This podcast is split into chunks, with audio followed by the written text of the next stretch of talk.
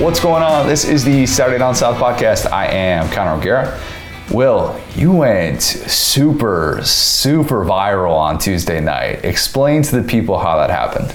Listen, man, I don't know how, but like my my Twitter account is just like an NBA account. Even though I like, you know, am on a college football podcast, I guess like that's just where my following is. Gotta, gotta, you know, diversifying the portfolio is what I'm doing over here. But yeah, man, the playoff Pellies are here. They're headed back to New Orleans. I'm going to LA this weekend, so hopefully I'll be able to like sneak away from our work team dinners and watch that. But I'm fired up, man. This is one of my favorite times of the year. What are you going to LA? Oh, you didn't explain why the why the tweet went viral. The your Zion tweet. Oh, uh, because people are tired of the Suns mainly. I think. I think the Suns were super healthy last year, and they just played a bunch of hurt teams. And then as soon as Booker went down, they were like, "Oh, Booker's hurt." Asterisk, and everyone was like, "No." Like like we were talking about off air. Teams just have injuries in every sport. Teams have injuries. You got to play through it. Sometimes you know they're massive ones, but teams still overcome that. That's just part of playing a physical sport. So yeah. So you tweeted. Oh yeah, I sorry, sorry. I was I was I didn't intro it. That's my fault. Basically, I, I tweeted, "Oh no, bro, the Suns lost their best player," and I just had a picture of Zion sitting on the sidelines, being a chonk in his massive chain, and he's just sitting there looking kind of sad. And it's like, yeah, we, we haven't had Zion all year, man. Yeah. Did I get like what, like twelve thousand likes or something like that? Oh, it's at like 40k right now. Yeah. it's at forty k. Oh my god. I have one a year, bro. I'm good for one a year. One good tweet.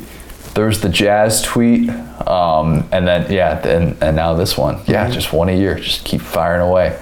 Uh, probably not gonna have a lot more NBA Twitter discussion today. Uh, a lot of football discussion though. Great, great show lined up. My guy Jim Dunaway over at the next round is going to join us in a bit. Fun conversation with him, just talking about a lot of Alabama, Auburn things over the years. Uh, plus, we're going to do a little bold and brash SEC receivers edition. But first, the best way too early Heisman Trophy bets. Oh, let's I got. I got two goals this year, Will. That's a lie. I got more than two goals. I literally have my goals on a piece of paper right here, sitting sitting on my desk.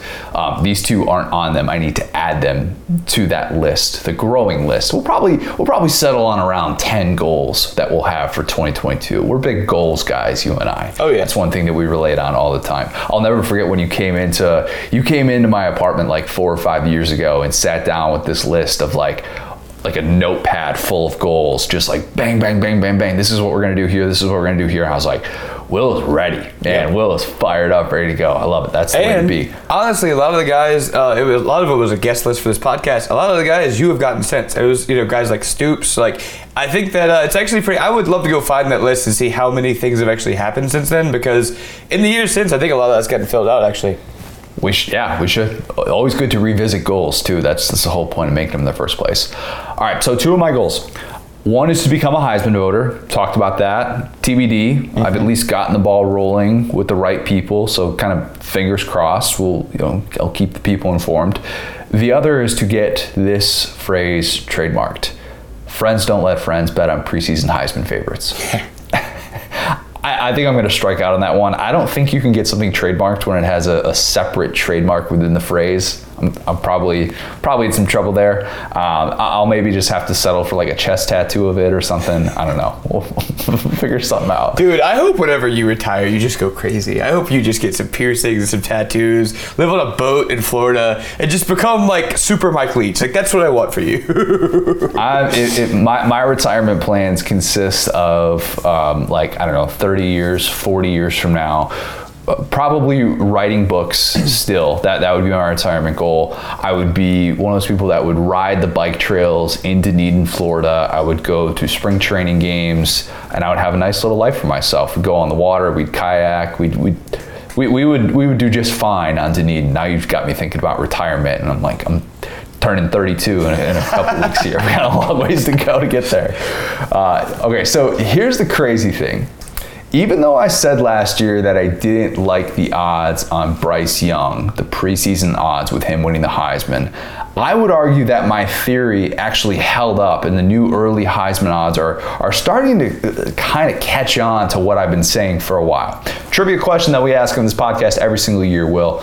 Since 2009, we've only seen one player win the Heisman after entering the year as a preseason top two candidate in the betting odds.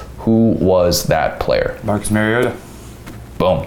You pay attention. See? That's why that's why we pay the big bucks. Well, that's exactly why right there. Pay attention to the podcast I'm on. Wow, the bar Yes. is the floor. Yes. Hey, I'm really bad with reading comprehension. I always take a lot of heat for that. Lauren's way better in that respect than I am. But you know what? You, you, you, you listen, you process these things, you learn. Some somebody somewhere knew the answer to that because you've repeated it for us on these airwaves. Young last year was number three in the preseason Heisman odds. Who was ahead of Bryce Young, you ask? Spencer Rattler, DJ Uiagalelei. Oof. Yeah. Uh, didn't work out. Not the best value then, not the best value in mid October when both of them were very clearly eliminated from the race. Wasn't going to happen. Still, though, Bryce Young became just the third player in the last 13 seasons to win the Heisman after entering the year in the top three in the preseason odds. Mariota, Baker Mayfield, those are the other two. You know So the what's last- funny too? Sorry. At that time, I remember us saying, you know, we might actually take that bet, but he he hadn't really played a meaningful snap at that point. Like he was doing cleanup duty, and we were thinking, you know, Alabama effect that seems really high. Da da da. It's like. This is why you bet on Alabama. You, as much as I hate to admit it, they just win everything. But at the same time, like we still hadn't seen an Alabama quarterback win the Heisman. We had seen Mac Jones, we had seen Tua, we had seen Jalen put up really, really good numbers, and it still didn't necessarily net that Heisman winner. So he was still breaking the mold to a certain extent. But again, not even a preseason top two guy as somebody who had never started a game before.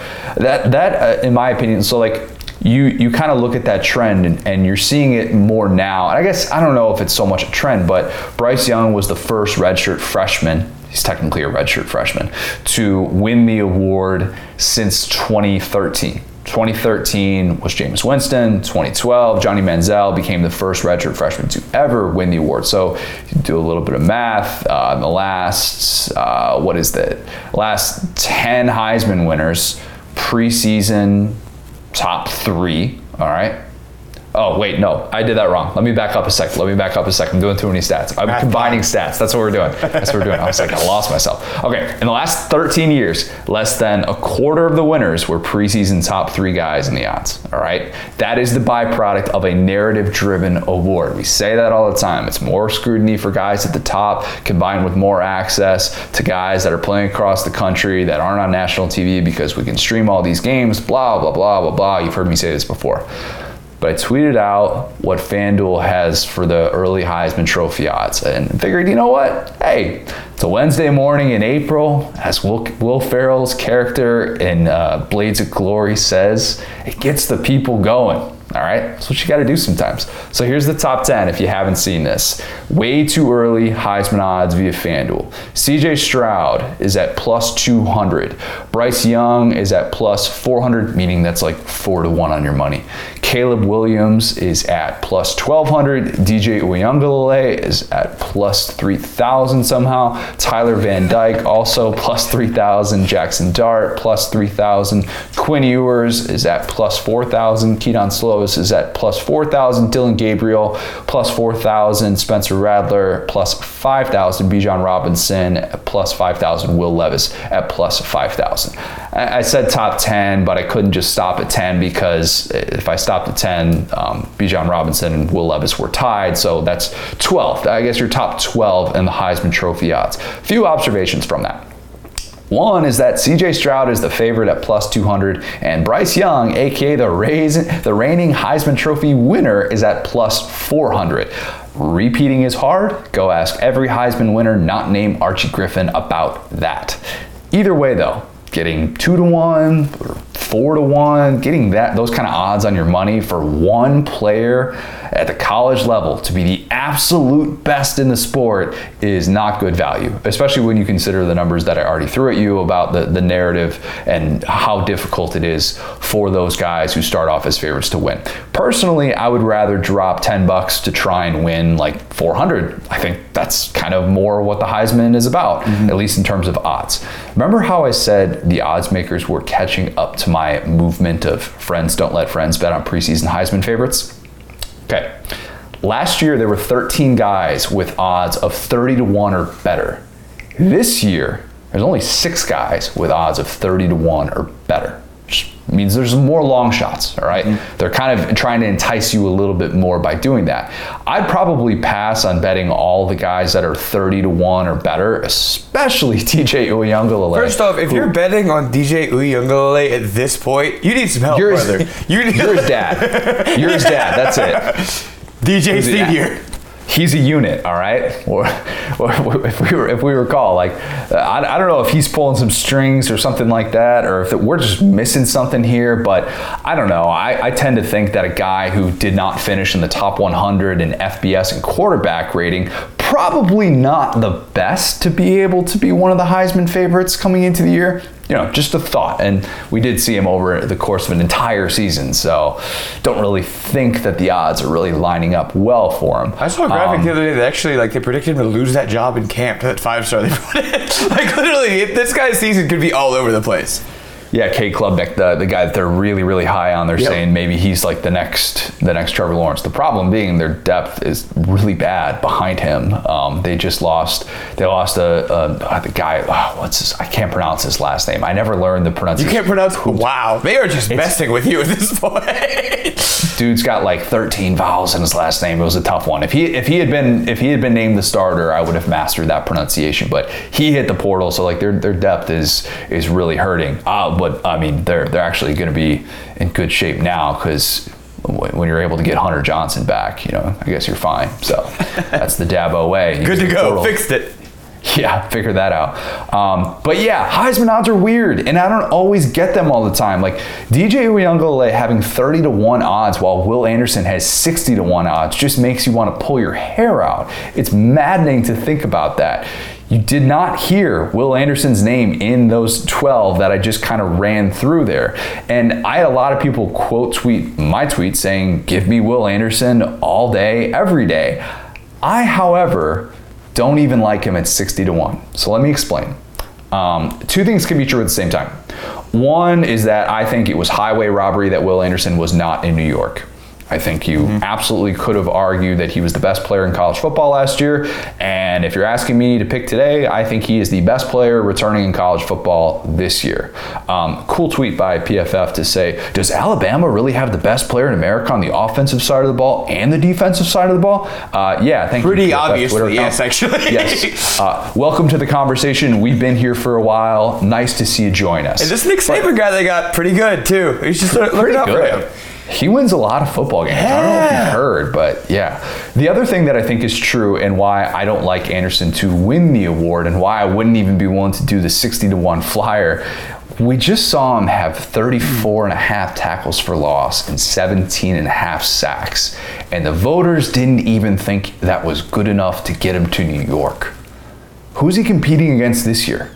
The 2021 version of Will Anderson. Yep. That's stupid. That's really stupid logic, and it's totally unfair because nobody else is being held to that standard besides Will Anderson. But that's the way that this works, and that's the the, the, the mindset of these voters. And I honestly don't think Will Anderson is going to have uh, better numbers than he did last year. I don't think he's going to have 34 and a half tackles for loss and 17 and a half sacks because I think he's going to get the 2015 Joey Bosa treatment. He's going to get double teams. He's going to get triple teams, even more than he did last year because teams, everybody is going to know who Will Anderson is no matter what from the jump.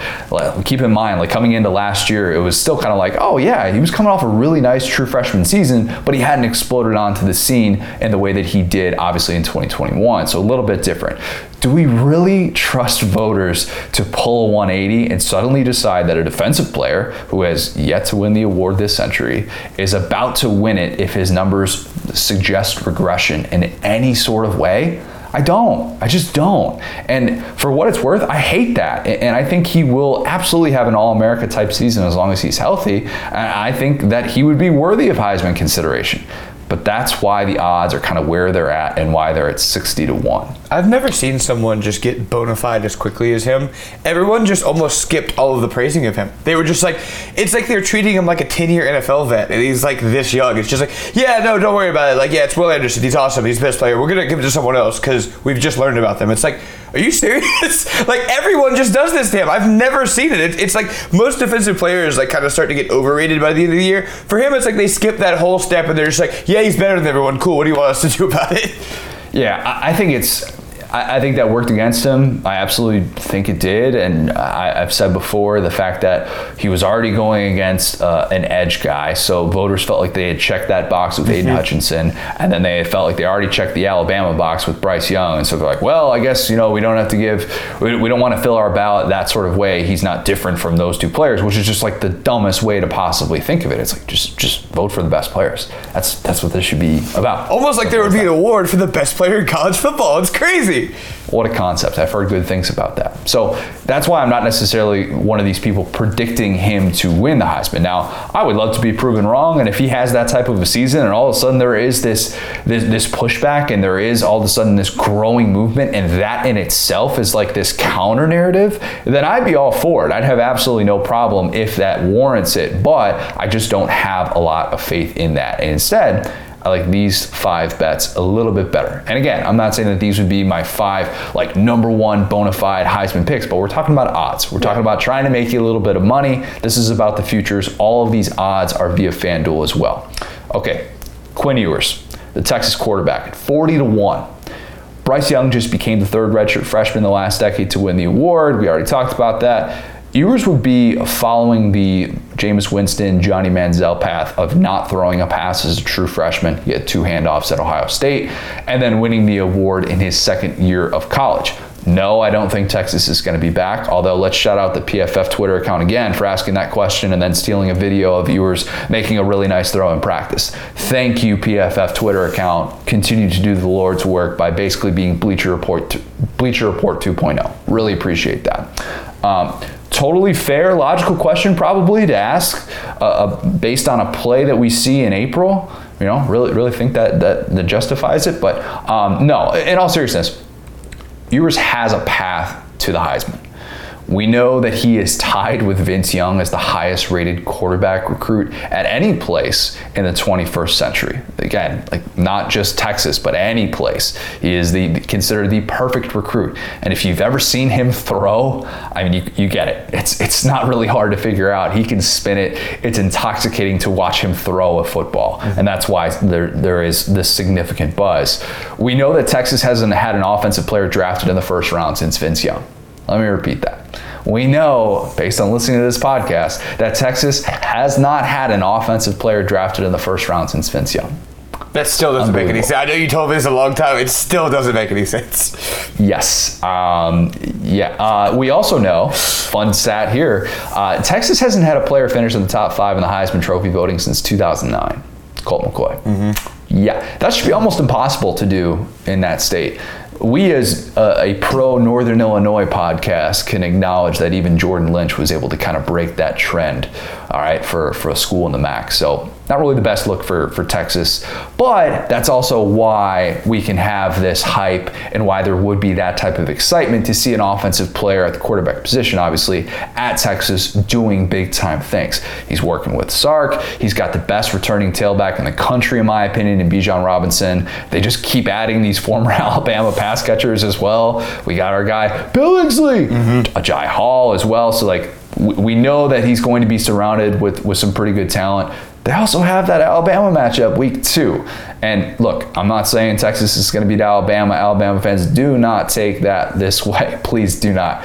But he could have this massive coming out party, kind of win or lose in that type of game. Nine win Texas with Ewers putting up 40 touchdowns would make that a real scenario, especially in the very likely event that he makes all of these viral throws. I'm telling you, watch this kid throw a football. It's it's pretty cool. You're like, wow, that's not supposed to leave the hand that quickly and that naturally. He's going to be one of those guys where you're like, are, are, are you trying? Like, that's that's how gifted he is as a player, despite the fact that he's got the worst haircut in college football. Um, all right, let's go to a guy that you're that you're really familiar with. Dillon Gabriel. Oh yeah. The new Oklahoma quarterback, also at 40 to 1. He is reuniting with former UCF, former Ole Miss offensive coordinator Jeff Lebby. Lebby. He we love Lebby here. Um, we, we love the offense that he runs. He initially was um, going to be transferring to UCLA to get out of the Gus Malzahn offense at UCF, basically. I mean, it wasn't a good fit. We kind of knew that, and we're a little bit skeptical of that from the jump. But decides after Jeff Lebby goes to Oklahoma, you know what? I should probably go follow my former offensive coordinator there, match made in heaven. Here's the path for Gabriel. Oklahoma is now the scoring lover. Lincoln Riley, Caleb Williams, they both left. I could totally see Oklahoma following this, like, see, we didn't need those guys anyway, kind of storyline this season. It's expected to be kind of a shift in identity, of course, because Brent Venables is taking over one of the best defensive minds in the sport. Mm-hmm. So Dillon Gabriel is, in a weird way, no longer competing against Kyler Murray, Baker Mayfield, and Jalen Hurts. Remember, we talked about how that's what Spencer Rattler was competing against at Oklahoma. But now that this is a new regime, a new coaching staff, you're kind of like, well, he can kind of turn the page and he's kind of competing against more so just the quarterbacks across college football and not guys who he's following in their footsteps. He can put up monster numbers for an Oklahoma team that wins the Big 12, has a playoff path, which don't think that's totally crazy with Oklahoma, especially Oklahoma's going to be really good on the defensive side of the ball with Venables, with a team that ranks number 15 in the country in percentage of returning defensive production, the great stat that Bill Connolly always has. Remember, when Gabriel was last healthy, 2020, mm-hmm. 32 to 4 TD to INT ratio. That was in a 10 game season. And that was with Heupel in that offense in 2020. He can sling it. Lefty is very, very gifted in that department. If we're talking about like 40 pre Heisman touchdowns for the Big 12 champs, that won't be as ho hum for an Oklahoma quarterback as that's kind of been in the past. So I think he can work kind of along those parameters. Will, you've watched a lot of Dillon Gabriel. How do you feel about those odds at 40 to 1? Um, I actually feel like it'd be a great chance. I think that um, he's basically Spencer Rattler 2.0 from an attitude perspective. I know a lot of people haven't watched him at UCF, but he is a very um, personality filled guy. Is the best way to explain him, especially on that big stage in Oklahoma. I mean, now that Oklahoma has that defense, like you were talking about with Venables, I feel like hopefully that narrative. I mean, not hopefully. Who cares? Like, why do we care? But you know, hopefully the narrative of um, like them being an offensive team that just puts up all these numbers kind of gets put to bed as far as they're a little bit more balanced and it's not just you know 60 to 50 like it has been in previous years. You know that was one thing we were big on coming into this season. Hopefully they would figure it out. But yeah i think that uh, gabriel out there is a dream matchup. You talked about Lebby uh, and obviously venables are both oklahoma guys and i think that gabriel has a reason to kind of prove everyone wrong. He's one of those guys that we always talk about like proving the doubters wrong, like Bryce Young with the Heisman. He's kind of in that spot where it's like, you know, he's going to go out there and raise his draft stock from a guy that was told over and over again he would never be an NFL player. Um, so Oklahoma's going to be really, really, really fun to watch this year, man. As I'm looking up and down this thing, it's like this is going to be one of the most exciting Oklahoma teams, I think, because they have the ability to be balanced and they have a quarterback who can make all the throws. He has an insane amount of arm strength. He has great ball placement. He's just a little bit short, um, but he's going to have to kind of make up for that. And I think his goal, obviously, is to get to the next level. So he's going to be showing out. And I think there are going to be a lot of people who are expecting this significant drop off because you lose Caleb Williams. They lost they lost receiver talent to USC as well, and it's kind of like this changing the guard offensively. Surely you can't be better offensively af- after you lose Lincoln Riley. I'm not saying they're going to be on that level, but it's like, all right, well, now you also have Brent Venables, so Yep. uh, the margin for error is a little bit different. I might have to move up Oklahoma in my when I adjust those those preseason those preseason rankings. We did the way too early top ten right after the national championship, and I was talking about how Baylor I thought had a really favorable path to be able to kind of repeat as Big 12 champs. But I might need to talk myself into a little bit more Oklahoma after kind of considering some of those points and seeing the the Gabriel edition, which actually was at the time I don't know if that was official yet. I'm blanking on the timeline of this. It was weird, man. Like you said, he went to UCLA, put up the graphic and everything. He was going to go play for Chip Yeah. Kelly, and then just kind of flipped. Yeah. Um, okay, so a guy who is running a really similar offense, Hendon Hooker at Tennessee. 60 to 1 are his odds. We are hen dogs, of course. I don't really, I'm not crazy about the Hendo Cinco nickname. Oh Like, no, eh. is that a thing? Yeah, it's just a little bit of a mouthful. Get I that out of there. I'm, I'm growing into hen dogs the more and more I say it. Uh, obviously, he was going to be on this list. I, I dug up this stat that is just truly insane. I, I tweeted this out the other day. Um, last year, our guy Hendon Hooker had more completions of 70 yards, he had four of those, than he had total interceptions on the season. Wow. That's nuts. I mean, even Bryce Young, who stretched the field very, very well and obviously played at a Heisman Trophy level, he had um, four completions and 70 yards, but seven interceptions. Okay, like that's that's crazy. Usually, you don't see those two things line up if you're taking those chances, stretching the field. And obviously, he gets a lot of yards after the catch with the way that they space things. But still, that is just uh, to me a, a, very telling stat of how good he was last year. And I, I think that's significant as it relates to the Heisman for a couple of reasons. If you're going to win the award in this era, you need explosive plays, and you also need to avoid the grenade game. Mm-hmm. Hooker's floor is so unbelievably high entering year two in this offense because remember, he didn't get the majority of those first team reps last year, and he was just trying to learn the offense, which was very different than the one that he ran at Virginia Tech. Josh Heupel has four consecutive top 10 offenses, yet only once he returned a starting quarterback in his system, and that was 2020 with the aforementioned Gabriel at UCF. Hooker had 620 rushing yards, despite the fact that he took 36 sacks, which is another reason why I like his upside he has room to improve in that area as well. He can get better, more decisive as a decision maker. He can improve as a deep ball thrower. I think Tennessee fans last year were kind of like, wow, we put up really good deep ball numbers. And I felt like, you know, it was an upgrade, obviously, from Joe Milton throwing the deep ball in terms of accuracy. But there were still some plays that, that were there that were just kind of left out on the field. Scheme is still going to be able to work in his favor to design those looks. And they still have the personnel, probably even more personnel, to be able to execute that. So, mean, keep that in mind. Like that's for a guy who last year had a 31 to 3 TD to INT ratio with the number three quarterback rating in America. Hooker did that even though Joe Milton was the week one starter. Week week two, I mean, he started the first part of the season. We don't like to talk about those days. We don't talk about the dark days of Joe Milton.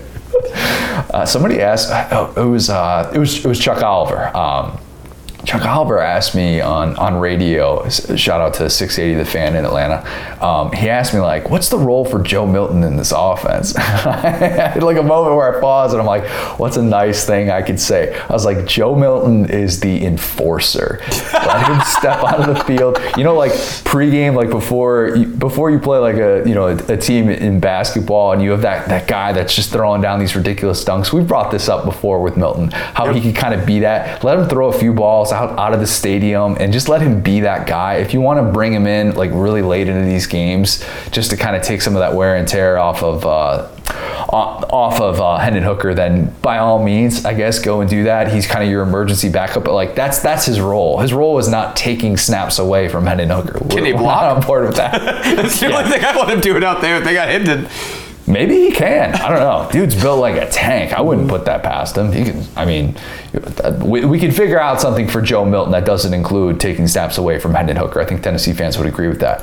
So the path for Hooker to win the Heisman Trophy, to make good on those 60 to one odds, nine regular season wins with at least one of them. Have to have at least one of them coming against Florida, Georgia, or Bama. Two wins against those three rivals would really kind of put that that Hooker Heisman campaign into overdrive. That's the other part of this I love so much. I mean, his initials are HH. Dude was born to have a Heisman campaign, all right? The alliteration is right there. It's just sitting there. So I think that's the path. I think 4,000 scrimmage yards, four, 40 touchdowns. That's the number I kind of keep throwing out there as this benchmark. 40 touchdowns from scrimmage, so he can get some of those via rushing as well. Um, I, I think would be a path for him. Remember, Lamar, Manziel, RG3, they didn't they didn't have national championship bound teams, and all of them still won the award, putting up monster numbers as dual threat guys. If you want to go back to when Tebow won the Heisman that year as well, that's something to, to keep in mind. Obviously, the 50 touchdown threshold kind of changed things, but I think there's definitely a path for Hooker to all of a sudden, like you're looking up in mid November, you're like, wait a minute, this is uh, this is really kind of taking off. And I know Tennessee fans are excited to have him back in they are very optimistic about what he can do in this offense. So that whole storyline, it's absolutely there for him. Okay. Obviously, we got to talk KJ Jefferson here mm-hmm. because at 80 to 1, that's too enticing. At 40 to 1, 30 to 1, I'd be like, eh, you know what? I, I don't really know that he kind of has that upside. I'm even, as even though like I've shared my skepticism with kind of some of his projections this year, I'm still surprised that the odds are that low. I mean, 80 to 1. That's that's that's crazy considering what he did last year. Look, the concerns, um, his volume as a, as a passer isn't really typical of what we've seen from the Heisman winners in recent memory, and I, I understand if there's skepticism about the receiver depth, the point that I also brought up about Malik Hornsby and maybe if he's going to steal some of his numbers, if he's being used in the way that I'd like to see him used in Kendall Briles' offense. But I just think that KJ checks a lot more Heisman boxes than some probably realize.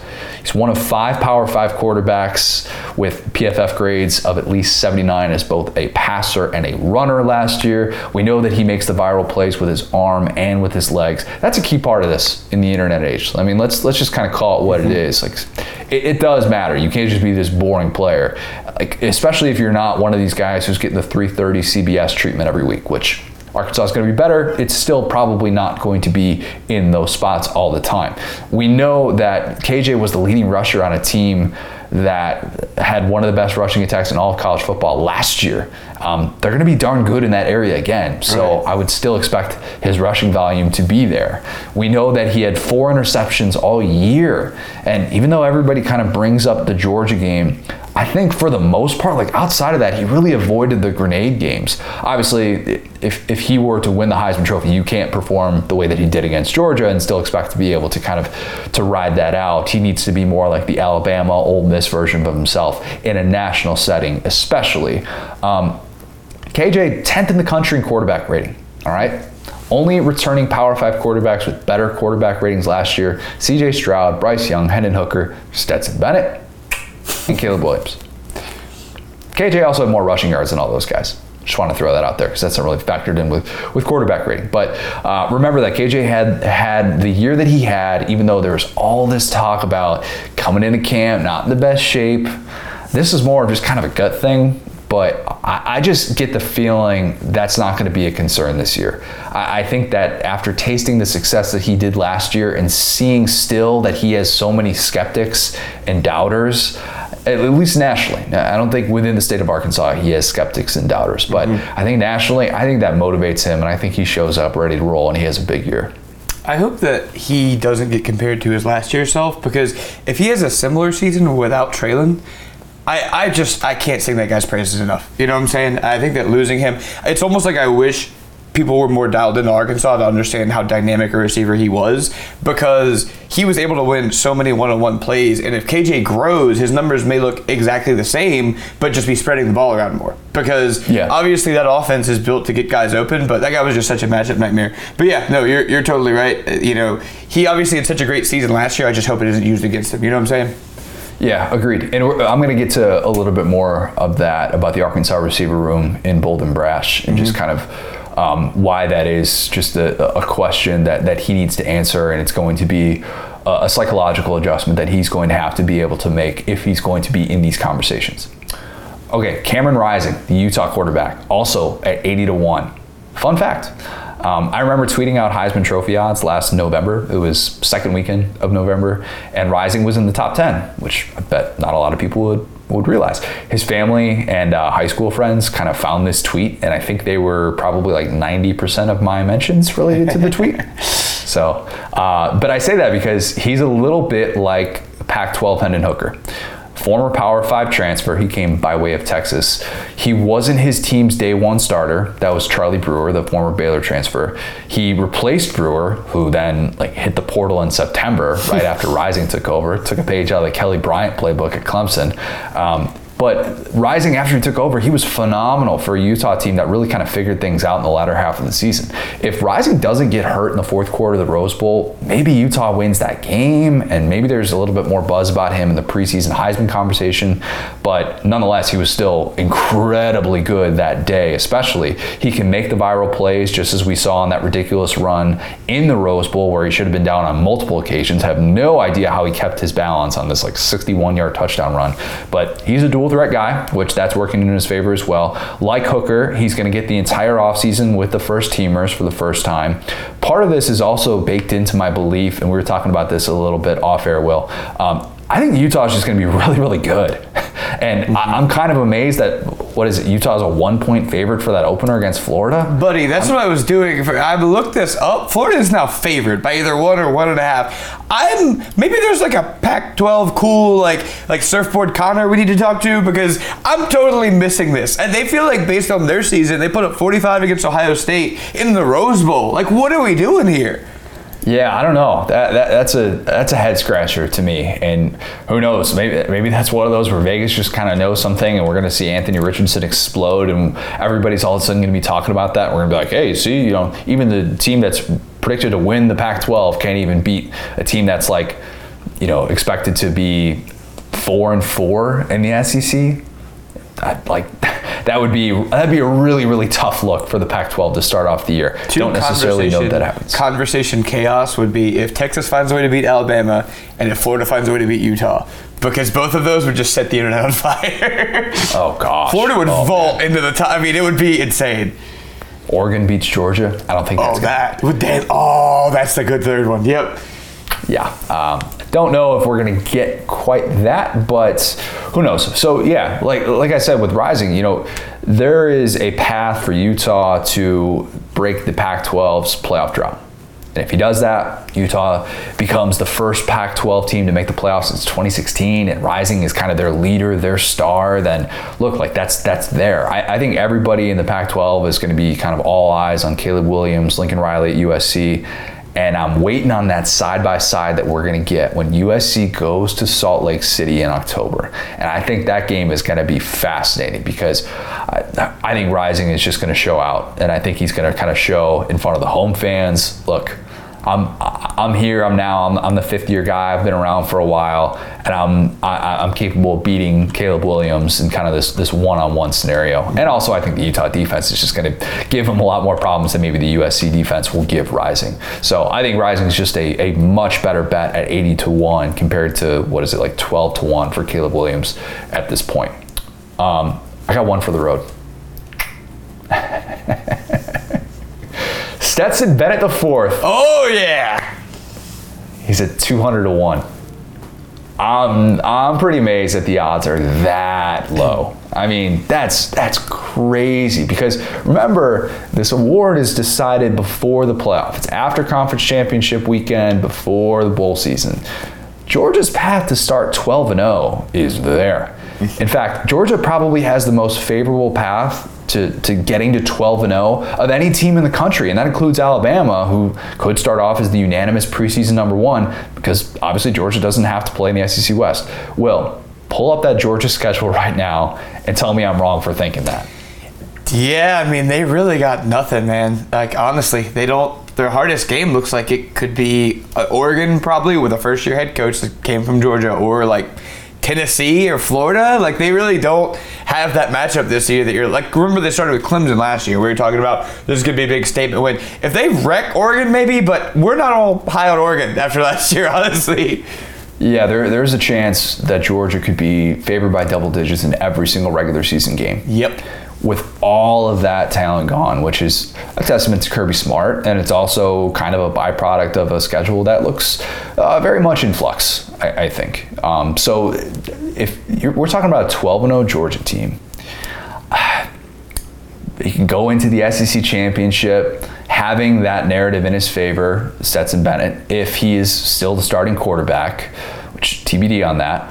But if you go into that SEC championship and it's a shootout and it's kind of back and forth with Bryce Young, maybe Bryce Young hasn't lived up to his own numbers from the previous year and that's what he's working against, then is it crazy to think that Stetson Bennett, with probably a top two team in the country at that point, could be having this Heisman narrative working in his favor?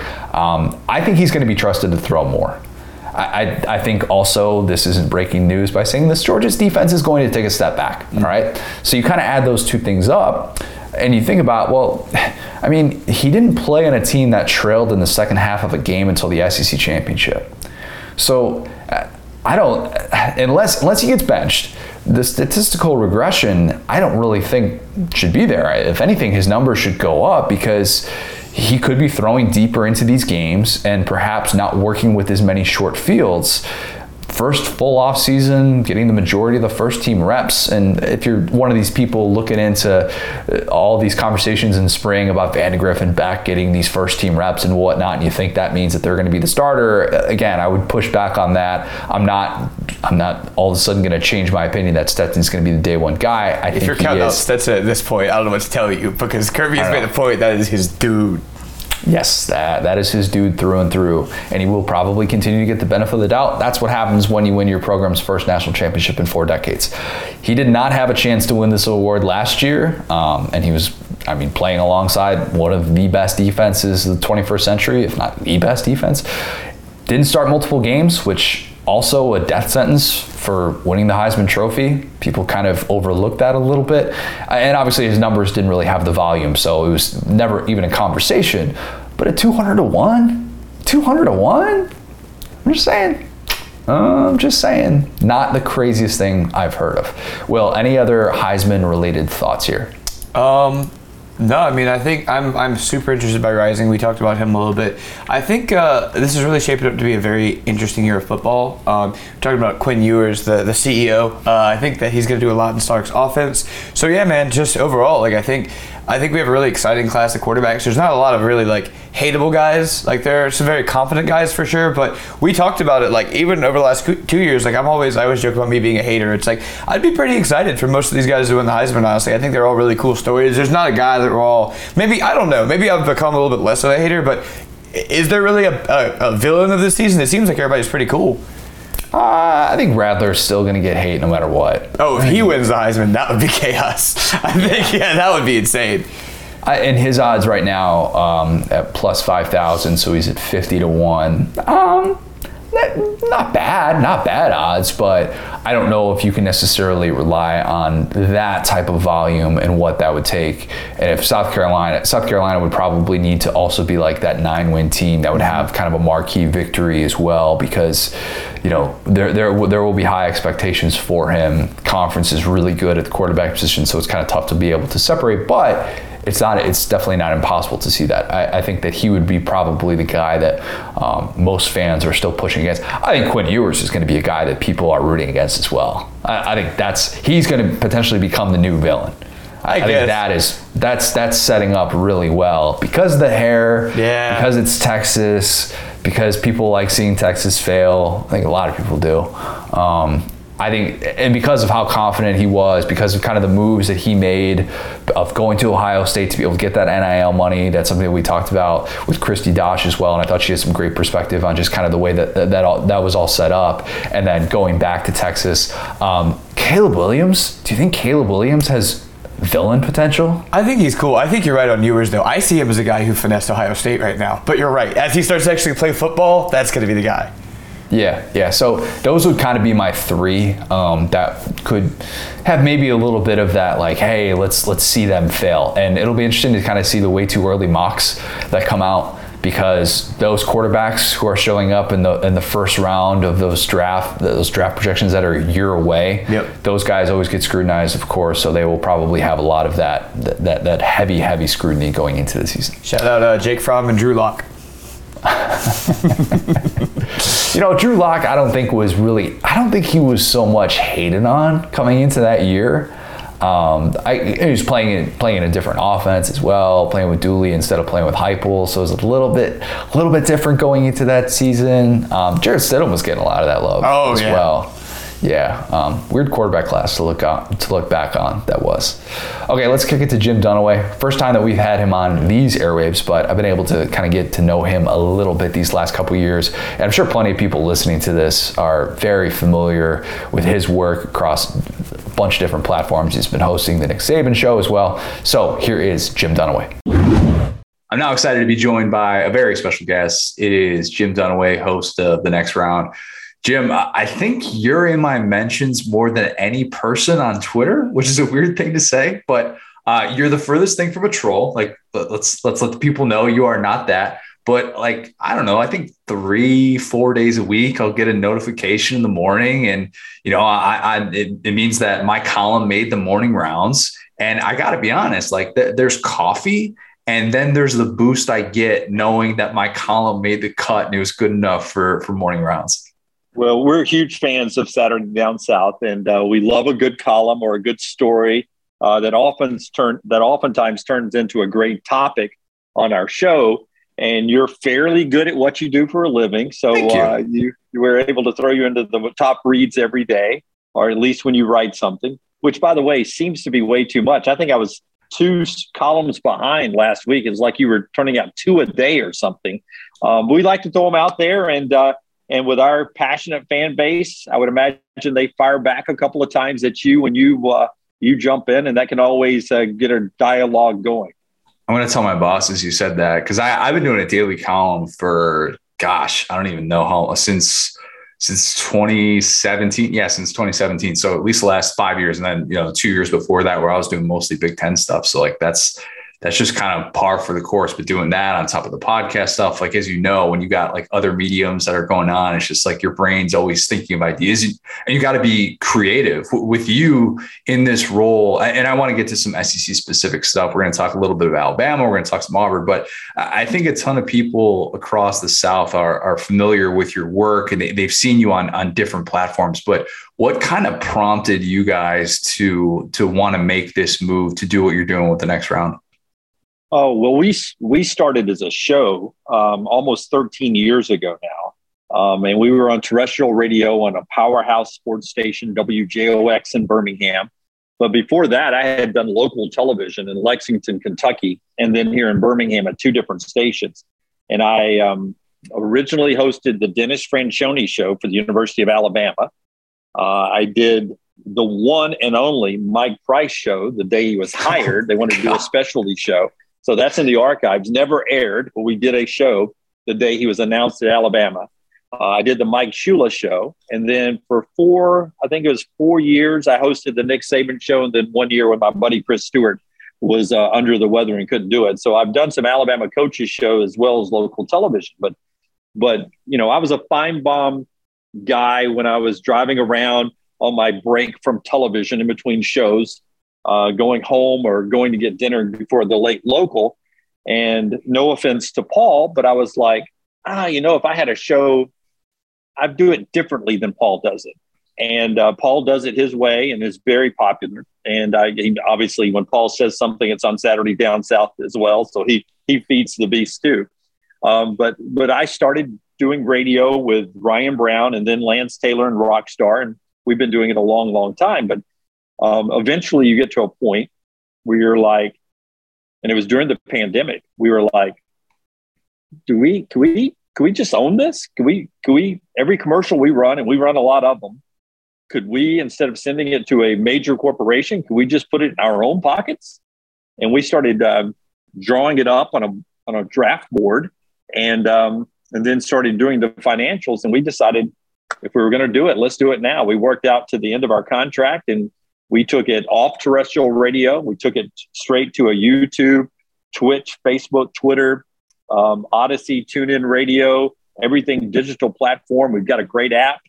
Um, and we basically do a what used to be a radio show, now a streaming show, nine to one central every day. And it sounds exactly like it used to sound when we were on WJOX radio. You know, some people will come over and they'll try to do a one hour podcast and have one major sponsor we're capitals, man. We come over, we do four hours a day live, and we at times have 36 in show sponsors and then four and a half minutes of commercial breaks, all fully sponsored. So we we every time we do that now, it's going straight into our pockets and not not off to New York. And that's why we did it. We did it for money. How's that for an honest answer? We did it for money. Man, but like you say this so casually, but there's a reason why people haven't done that, and it's it's really hard to to understand the space. But to have the experience that you guys have had, and to be available on different different platforms is, is fascinating. And I love the fact that you guys have the ability to to be doing what you're doing. Where uh, interesting discussion topic, let's you know, if it's like something like one of my columns or something like that, you guys are talking about, you can just tag me in a tweet and then I can watch either on Twitter or I can watch on YouTube. You know, there are a bunch of different places where I can access it and I can just like listen to what you guys are saying in real time about about something that I wrote when like you're you're gonna like be able to mention me and just kind of use the various platforms that that you guys have. I gotta ask though, because this happened the other day. You knew we were gonna talk about this my guy Will Rogers, uh, did he like wrong your family or something? Like, what's no. up? Why do you hate him so much? I, I, love Will Rogers, but he's not he's not the best. I mean, if you go by stats, uh, technically he can be the number one quarterback or the number two quarterback in the SEC. But if you get away from the stats, I've seen in person Will Rogers, you know, covering Alabama mostly, quarterback twice, part of the game in Tuscaloosa and then last year in Starkville. Um, you wake me up when he throws the, his first touchdown pass against Alabama. I think he's thrown five interceptions in that game, um, uh, in two games, two interceptions one year and three the other. I just, Mike Leach's system is Mike Leach's system, and they're going to win a game, maybe two they're not supposed to win. But I don't think they can consistently win. I don't think Will Rogers can consistently be um, one of the top three, four, five quarterbacks in the SEC, despite the stats. The stats are pretty. But when it comes to winning football games against good teams, I don't think Will Rogers and Mike Leach's system can do that on a, on a, on a day in, week in, week out basis in the Southeastern Conference. Counterpoint you're okay. judging him based on going against Will Anderson. And if, you know, like you can fault, if your biggest fault is that you struggle when Will Anderson is looking across from you, you know what? I'm going to give you the benefit of the doubt in that spot. I just am every single time. Other counterpoint, um, because you bring up the stats and look, like I'm, you know, we're, we're, having fun here. I'm only saying I think he's the fourth best quarterback coming into uh, in the SEC coming into this season. And the topic that was being discussed on, on your show was quarterback rankings. Um, Bryce Young is the only returning Power Five quarterback with more passing yards last year. Um, only nine interceptions in 683 attempts. I know he had several against Bama. You know, despite the fact that he probably played against more drop eight coverage than anyone in the country, because that's the mo to stop the air raid and why it has maybe had a little bit of you know a little bit of the, those cold moments in the SEC so far. Only Power Five quarterbacks with more touchdown passes last year than Will Rogers were Bryce Young, C.J. Stroud, Kenny Pickett, Sam Hartman, and he had three touchdown passes dropped in the Egg Bowl. I'm just saying, like, that's worth remembering because I, I, felt so bad for him by the end of the night watching against Alabama. You're like, oh, dude doesn't have a chance. Bryce Young didn't even have a chance in the spring game against Will Anderson. He did not. That Alabama did have seven sacks that night. Four was Will Anderson. But but in the SEC, uh, you know, Alabama didn't have the best defense last year. That was Georgia. So yeah. so you've got to you've got to work through a series of great defenses if you're going to be successful in this league. And I agree with you. There's Bryce Young, and then the discussion starts, and it can be a variety of different people that you put at two, three, four, five uh, this year, and and maybe it's going to be um, you know a guy that that we're not not expecting. You know, maybe it's a a new guy to come out from Texas A&M, or maybe it's Jayden Daniels at LSU. Maybe the light bulb went off in the Florida spring game for Anthony Richardson, and maybe he's the number two uh, best quarterback. Maybe it's Hendon Hooker. Uh, it could be a lot of people. It could be Will Rogers. Maybe it's Jackson Dart at Ole Miss. Um, I mean, the discussion starts at number two. Um, I just have seen the worst of Will Rogers, and I'm not living in. I'm I'm not willing to live in Mister Rogers' neighborhood as a top three SEC quarterback. That's good. You had that line ready to go, didn't you? I did not, but I, if you ever watch our show, you can almost see it in my mind when I when I get a line, I can start working towards that. Uh, I got to talk about uh, you hosting the Nick Saban show. we've seen some viral clips kind of come out of that. Um, w- what was your best, maybe most memorable moment getting to do that? Um, I'll, I'll, tell you the exact the exact story. Um, but I was the first time I met Nick Saban. I awkwardly um, introduce myself, and I am Captain Awkward. I, in any situation, I, I'm in the worst business to be socially awkward. But I, when I meet new people, I mean, my I worry about it for days. My palms sweat, heart rate up, the whole nine yards, dry mouth. So we go over to have a one-on-one, Ryan Brown and I. Uh, so it's two-on-one conversation with Nick Saban days after he's landed in Tuscaloosa, the first time. And at that moment, I didn't know if I was going to be hosting the Nick Saban show or not. I was Mike Shula, a good friend of Mike Shula. I was his host. But my station in Birmingham had lost the Alabama Coaches Show to another station. Or actually, I had changed station. So it was still at the station I was at, but I had changed station. So I meet Nick Saban and I was like, hey, Coach Jim Dunaway, I used to host Mike Shula's show. And he gives me this. He's like, all right. That's all he gave me. I was expecting, oh, that was nice. Maybe we'll work together. Something. No, he gave me an all right. And then we really no other words were said, and we sat down. And then word comes that okay, I'm not going to be the host of the Nick Saban show. It's going to stay with the station that I had left. And uh, so I was not the host of the Nick Saban show the very first year, 2007, that he was in, in Tuscaloosa. They called me the next year and say, Hey, he doesn't like the guy who's doing it with him. Would you come back and host the Alabama coaching show? And I was like, Sure, I'll be glad to do it. Um, intimidating guy, intimidating guy. First time that I ever saw the intimidation factor was the very first show because Coach Saban is recruiting a lot. And in the old days, we would record the Alabama coach show on Sundays, not right after the game. Most people do it after the game now. Nick likes to do it after the game. So the very first one, I knew he had recruits waiting, uh, you know, to talk to him and everything. So I'm going to be quick. It's not the Jim Dunaway show; it's the Nick Saban show. So I we we taped the 30 minute show in like 13 minutes. And he said afterwards, he was like, Hey, you can talk more if you want to. And I was like, Coach, nobody cares about me. So I think I won him over right then that I wasn't going to talk a lot. I was, was on the coach's side. We were going to do this fast. We're at Arkansas. And in this game, if I remember correctly, Alabama was just beating the eyes out of Arkansas. And so I, I would assume this was 2008. And Alabama's just handing it off, and Arkansas cannot stop uh, Alabama running the football. And late, they started to throw it because John Parker Wilson was struggling to throw the football. So they were trying to to get the passing game better uh, because they were running like 60 yard runs for touchdowns, you know, 20 yard runs, 20 yard runs, and another touchdown. But they were struggling passing and they were trying to get better late in the game. So they're throwing up, you know, five touchdowns and they're still throwing the football in the fourth quarter. And we're taping the show after he's done the media down on the field. And Some drunk from the skybox screams down, you know, oh, we'll remember you throwing up five touchdowns late, something like that. And it stops our recording because we don't want that to be on the tape. So we start it back up. And he yells it again as we start talking.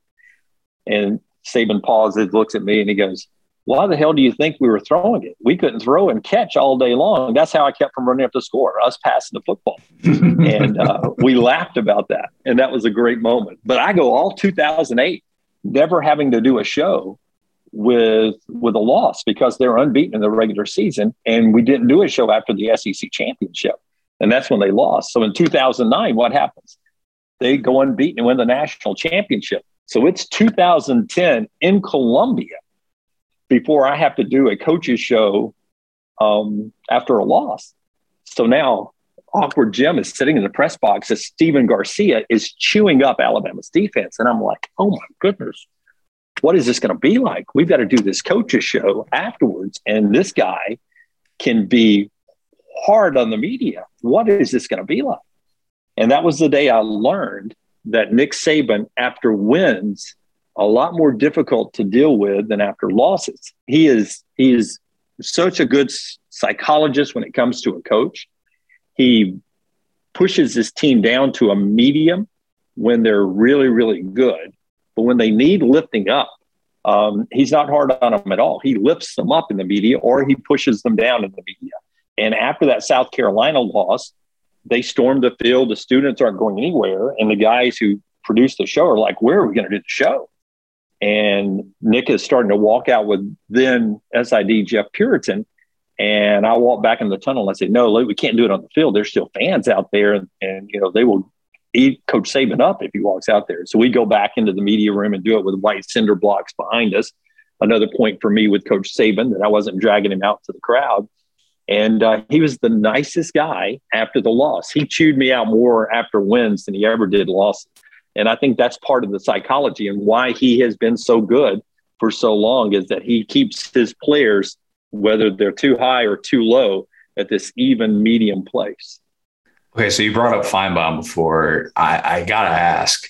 We know the interaction that, that that Paul had, and he actually went in detail about it on on these airwaves about a, a week ago, talking about his very famous interaction with Saban at media days when Saban gave you that tongue lashing do you remember specifically when it was or when you kind of realized, oh man, I really stepped in it? Because more times than not, you almost realize that you stepped in it before the question like leaves your mouth. And then you you would do anything to just be able to have that question back. I, I'm sure you've had a few of those instances. Oh, I have. I have. And the ones that those don't bother me because those are my mistakes. But sometimes with Coach Saban, uh, he has a little card that he keeps right beside him. If we were doing his radio show, or he'll come out with a card, and on that card is things that he wants to get across. And if I've asked a series of questions that has not gotten to the point that he wants to drive home, mm. it doesn't matter what I ask. I could ask, What do you think Freddie Freeman's going to do with the Dodgers? And he will ignore the question and go to his point right there. And those are the ones that sometimes he'll choose. If you'll go back and look at his most explosive moments in Alabama news conference history, uh, it'll be a very, very timid or you know mediocre question and most of his rants will have nothing to do with the question. It's something that he has wanted to get off his chest um, all day long or for a week when he gets in front of the cameras. And oftentimes that is what I've been to a couple of times the sacrificial lamb who happened to be the guy who had to ask the question. Um, but it's never been personal. And I, and I believe this to be true. I've been told by really good sources that when Nick Saban got the job, he was told on his flight up from Miami by Mal Moore and others that one of the guys that you've got to befriend in the SEC and especially the Alabama job is Paul Finebaum. And I, I've always thought that, you know, and I, I wasn't in the room, so I don't know, you know, what their relationship was from the beginning. But I think Paul and Nick had a relationship from the moment he got off the plane that is was very, very close. And I think it was very important for Nick Saban to have that kind of relationship with Paul to where um, they they could have that back and forth. And I think that helped Nick Saban establish what he was doing when he arrived in Tuscaloosa. Do I wish somebody had said you've got to be friends with Jim Dunaway? Yes, but I've never I've never come close to Paul Finebaum. But but at the same time though, you say that and when you go to SEC media days and Saban does his his his rounds or whatever, he's always stopping off with you guys like every single time. I don't know if the average person knows kind of how tough it is to get into that like inner media circle, whatever you want to call it with Saban, but you guys absolutely have that. And that doesn't just, just come as a given. Like th- that is something that is earned. And if you had probably pissed him off early on, like there's no way that he would still be doing that. Well, I mean, I think you hit the word, you know, trust. He trusts us not to embarrass him or put him in the comprom- compromising situation. Um, but though we do get away from football sometimes, I've been amazed. Um, like we, one time we were at a Regions Tradition golf tournament and he joined us before he was teeing off. And uh, was before Game of Thrones final year. And um, I think he gave an answer uh, to a question we asked about what show he was watching and how he thought Game of Thrones was going to end. And we were expecting, you know, some, you know, typical Nick Saban answer that he didn't know what Game of Thrones. He had been studying too much tape.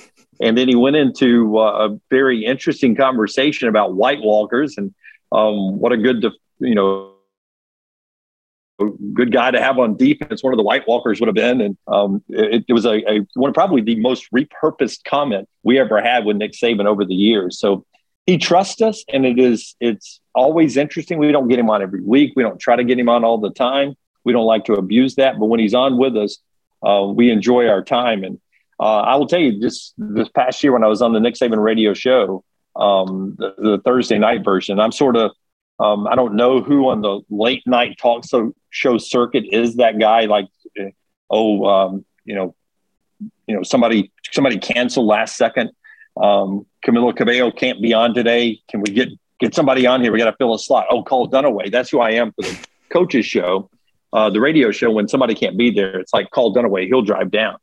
So I'm doing it uh, this past year, and because of uh, still some COVID restrictions, he didn't get up, walk around, and sign autographs. He stayed at his seat during the commercial breaks. So that gave us uh, some time to talk. Um, and we have the, the knowledge he has about you uh, and the care he has about each person. You can see why he's so dynamic in recruiting. Like while he's signing autographs for people who are there, he's like, "So I, I hear that your um, your wife has uh, just become a pastor," and um, I was like, "Yeah, how'd you know that?" And he goes, "Well, Josh mentioned it, but that's fascinating. How long has she been working at that?" And he's signing autographs and he's carrying on a conversation. And then, you know, as we're winding down one of the commercial breaks, I said, listen, I, I, I just want to say thank you because, you know, when you started at Alabama, I made this much money. And because of the success you've had, our show has had success. And you have basically put uh, my daughter's now a junior in college, and I've got a son who's about to go to college. You have helped me put two kids through college. And he looked at me and he's like, Now, why do you say that? And I said, Because my salary was here in 2007 and it's here in 2021. And he goes, Well, you're welcome. Nobody's ever thanked me like that before. And I said, I mean, I can show you contract from 2007 to 2021. And now we, this was before we had our own, our own thing. And I was like, it's, it's a real thing, coach. It's a real thing. So thank you. Rising tide lifts all boats. That's just the way it works. No pun intended. Uh, I want to talk Auburn with you because uh, you know the program really well. In fact, when I first reached out to you, I think it was actually for the it was for the Pat Dye story. Um, uh, shortly after his death, and, and you told a bunch of great, great stories about your interactions with with the late Auburn coach.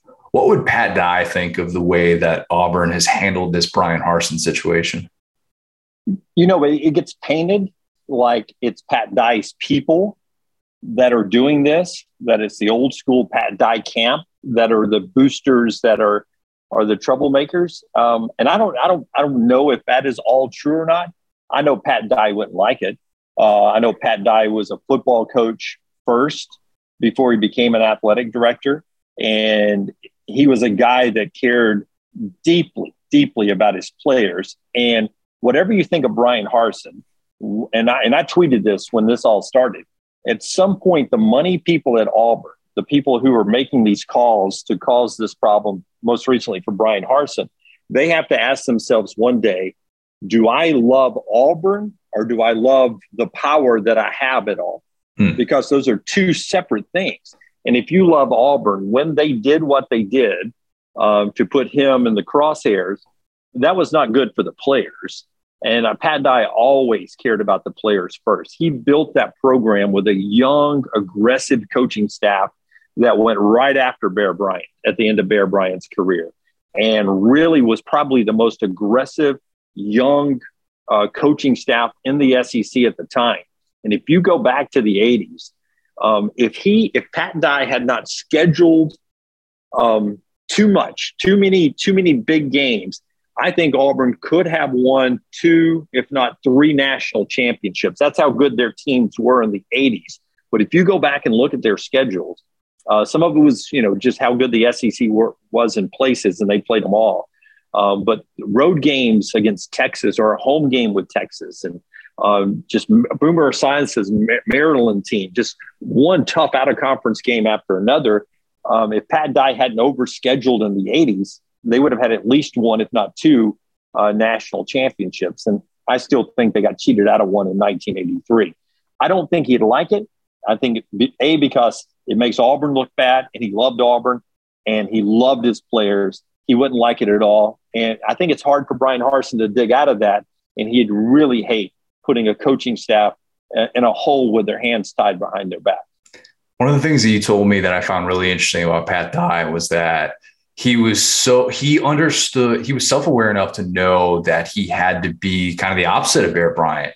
He had to be inviting with the media. You're like when your first day covering Auburn and he invites you yep. into his office before the game. Like that stuff's unheard of. And talking to Bear Bryant was like talking to God. And you know, to a certain extent, there are parallels to how this this situation is now. And I realize that Bryan Harsin can't be that and the media landscape if you if you open your door up in that way, it would probably come back to bite you. But there's got to be some sort of balance with Harsin because I feel like we're still asking the same question, and it's almost by design. Like, who is Bryan Harsin? I, I honestly don't have a legitimate answer when anybody asks me that question. And I feel like people who have been covering the program, who know the program, are still kind of searching for that. And it feels like he's trying to come out of his shell a little bit. But at the same time, it's like, how do you come out of your shell when you understand what's going on behind you and all the things that are outside of your control? Yeah, I mean, it's a great point. I don't think Gus Malzahn ever let you in to see the real Gus Malzahn either. And I think he Agreed. was protective because of that reason. You know, Pat Dye was Pat Dye, he was himself. Tommy Tuberville ended up being himself, um, especially after the 2003 coup where they tried to get rid of him and bring in Bobby Petrino. He wins it, you know, goes unbeaten in 2004. And then you got a lot of what Tommy was before that. um, he was able to loosen up. Um, I, I, didn't, you know, when Bryan Harsin took over, I didn't blame him for approaching it that way because I think you can look at the history of what Auburn football has been since Pat Dye and wonder who your friends are. So if you don't know who's your friend, you're going to be protective and you're not going to really show your true self.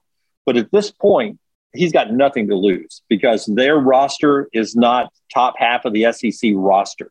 So he has got to do a magic trick this year to me uh, to get bowl eligible and to save his job because the same people who who came after him just a few months ago are going to come after him if he's five and seven or six and six again.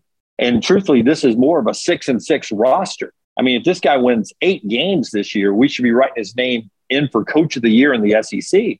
And his eight wins going to keep that crowd off of him? Um, maybe not. And, you know, the fans, I feel like, felt bad the way it was going. I know the players who stayed did. And those fans will be cheering hard early on in the season. And, you know, they, they have a couple of easy games before they play Penn State. They'll have a fighting chance against Penn State. But eventually that schedule turns into Georgia, turns into Texas A&M, and into Arkansas, a tricky game with LSU, Alabama. I mean, it's just there's no forgiveness there. And if you can win the Penn State game, you got a chance at seven or eight.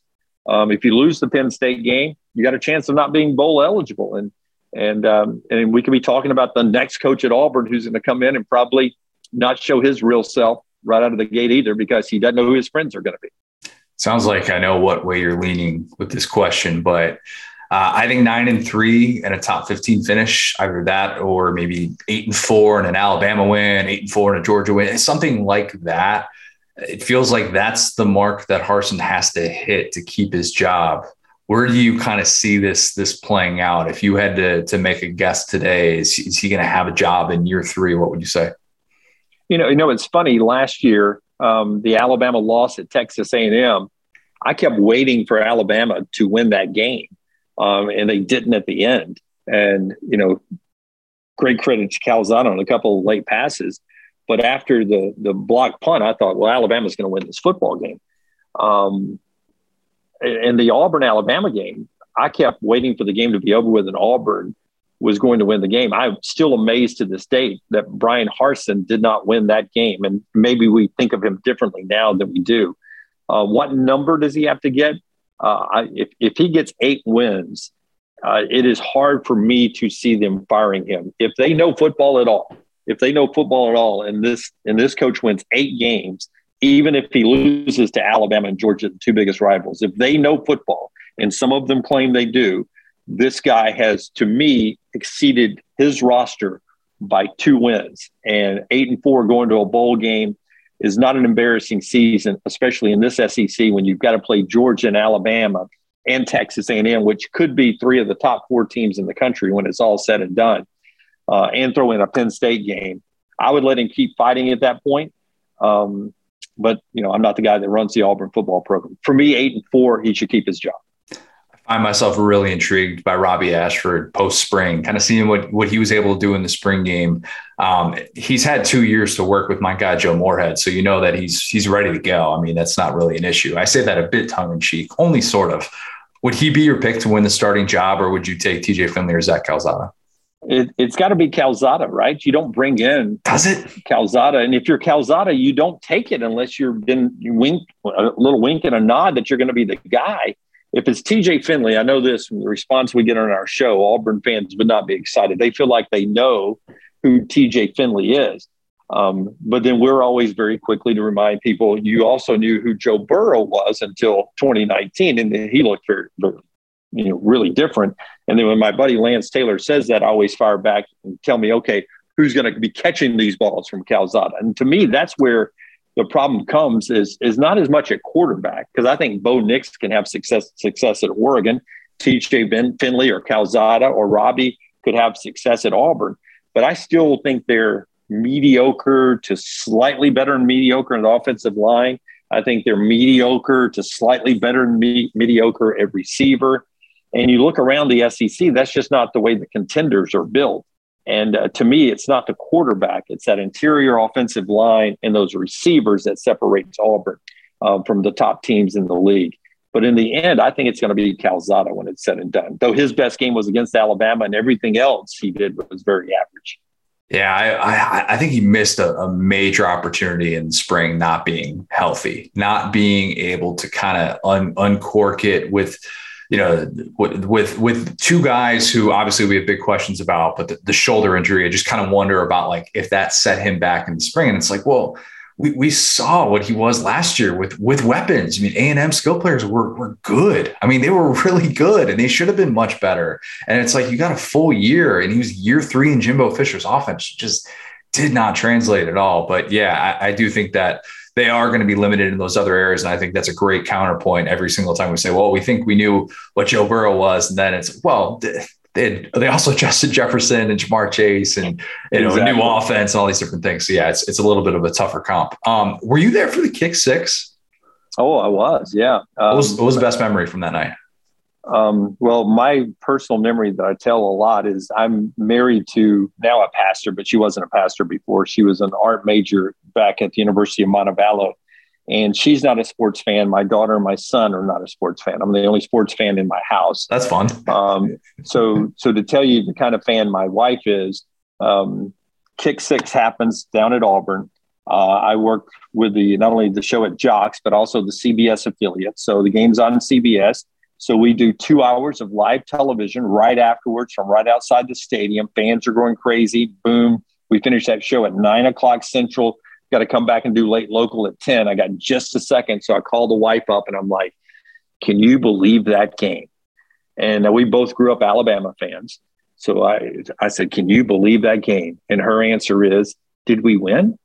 And I said, baby, are you kidding me? No, Auburn won. You don't know what happened? And she goes, was it, was it close? And I said, yeah, I can't, I don't really want to go into it right now. I'll tell you later, but I was there um, my takeaway was um, that I have worked now 30 years in this business and obviously never seen anything like it. But I remember I was down on the corner of the end zone by where you exit to go to media interviews and right by the Auburn student section.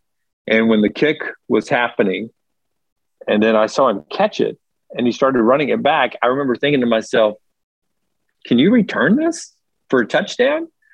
and he's running and he's running and they never blow it dead. And the refs are running with him. And I'm thinking to myself, can you really return this for a touchdown? I mean, does it count if he runs it back? And obviously it does. And he run 30 years. I'm thinking in my head, I'm going through the rules of football. Does this count as a touchdown if he runs this back? And he runs it back. And they start storming the field. And I'm like, well, I've got to get out and do my show because we go pretty quick after Vernon, the guys are done. And so I, I rush out to the to the field thinking or to the to the set thinking, my goodness, does that count? And I guess it does. And then boom, we're on the air, and now we're getting aerials uh, from the CBS the blimp uh, that we're we're, we're backhauling uh, the satellite connection. And I'm looking on the field, and I'm like, oh my goodness, what a scene! The whole stadium has emptied onto the field, and they're not going anywhere. Uh, so my memory to me is my wife's response me not knowing the rules of football, and then just the beauty, uh, even if it's a guy who grew up an Alabama fan, the beauty of a f- stadium that has poured onto the field. It was one of the greatest co- coverings I've ever seen. It was goalpost to goalpost with very few people left in the stands, and they partied all night long. And uh, that's just the way that rivalry has been my whole life. It's always had those kind of moments, especially when Auburn wins. It seems like it's one of the more iconic games in college football history.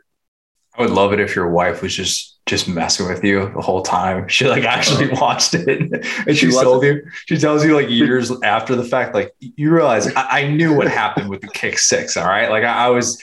I was just trying to just trying to give you a little bit of a rise, but that's that, that's that's incredible. Let me t- let me t- let me, let me tell you what kind of sports fan she is. Uh, she's going to start Duke Divinity School coming up this upcoming year at Duke. Uh, so North Carolina Duke's playing in the Final Four this year. I'm in my sports room. She's not with me. I'm watching the game. Everyone is Duke and North Carolina. And then all of a sudden, late, you know, when they're swapping baskets, time's running out. I hear upstairs. She's like, "Yeah," and I'm like, "Are you watching the basketball game?" And she goes, "Yeah, I'm a Duke fan now." And she's going to Duke Divinity. And I'm like, "Oh, you are?" I said, "Well, come on down, watch the end of the game." She gets down. And she goes, "Just think how much fun it's going to be next year me being able to go and watch Coach K coach. And I'm like, oh, uh, break, breaking news. You're going to be the freshman class that does not have Coach K as the coach. And she's like, oh. So that's the kind of sports fan she is. She'd missed all the lead up that this could be Coach K's last game.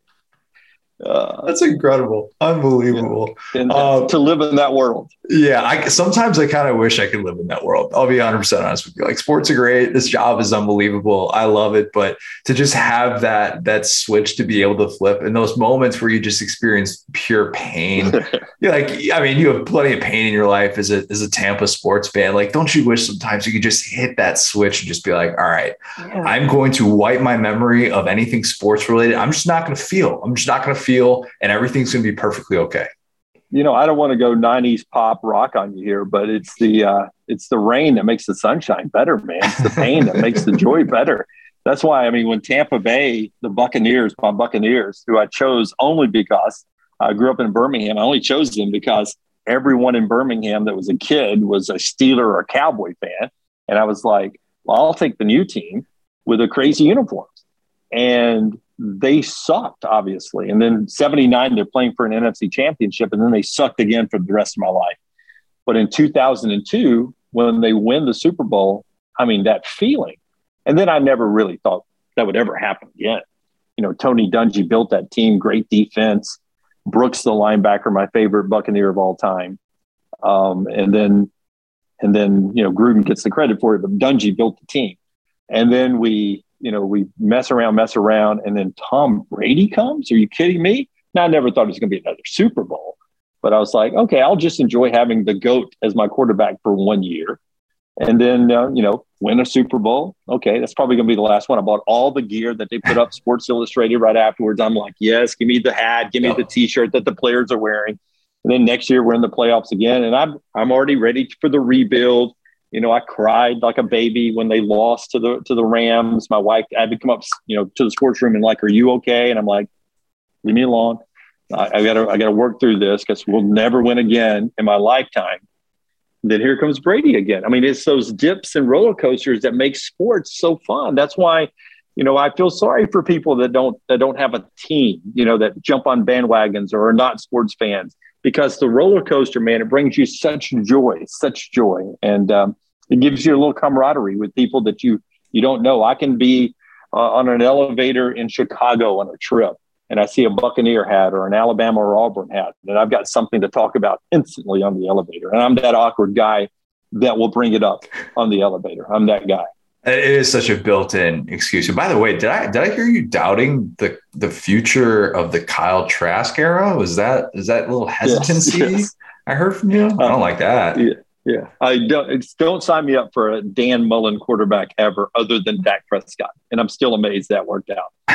I want to get you out of here with uh, with some rapid fire. Just five questions. First thing that comes to mind. Does that work?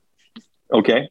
Okay. Tampa sports uh, is it true that it's only considered a hockey dynasty if you win three cups in the same decade, or did the Blackhawks set too high of a standard for them to reach?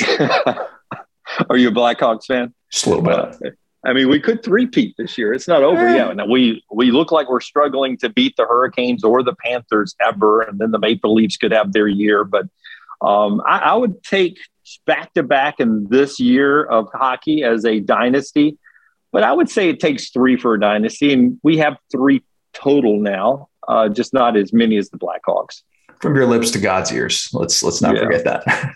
yeah. Uh, what was the the worst on air interview of your career? Maybe maybe something you did that was awkward, or something that they did where you're just like, oh God, we can't get out of this.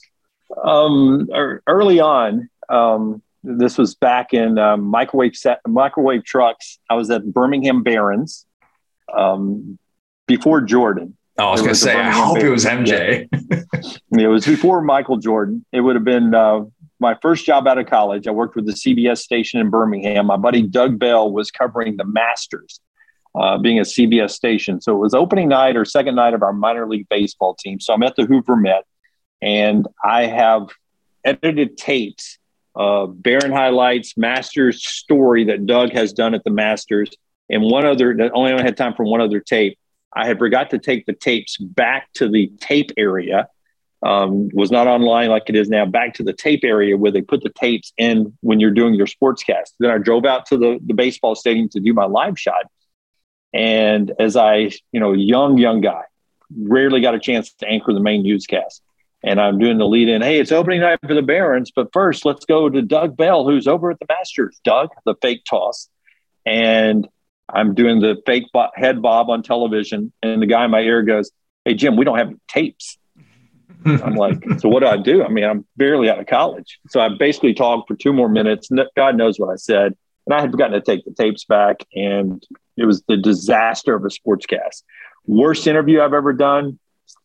Um, uh, there's been so many because I am awkward. I mean, just the other day we had Barry Jones on the show, and uh, and I started introducing him as a great father, a great son, and then he was like, you could hear him. You stopped me. He said, "Please don't say Holy Ghost coming off of Easter." And I was like, and, and, it threw me. So it was the worst intro of all time. So I, I mean, all my interviews are horribly awkward, and uh, luckily, I think the the listeners and viewers of our show um, find that you know enjoyable somehow. They suffer with me and they like it.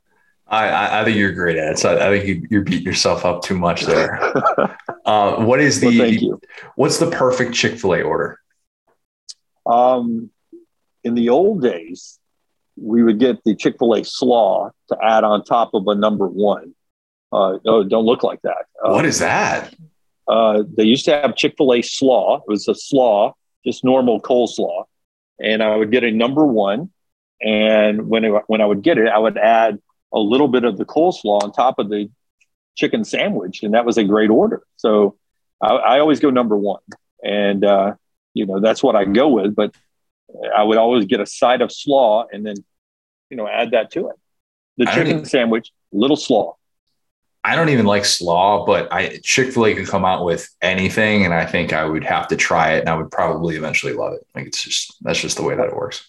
Does your Chick Fil A have the mac and cheese? Oh yeah, yeah, mac yeah, and cheese is it's next level.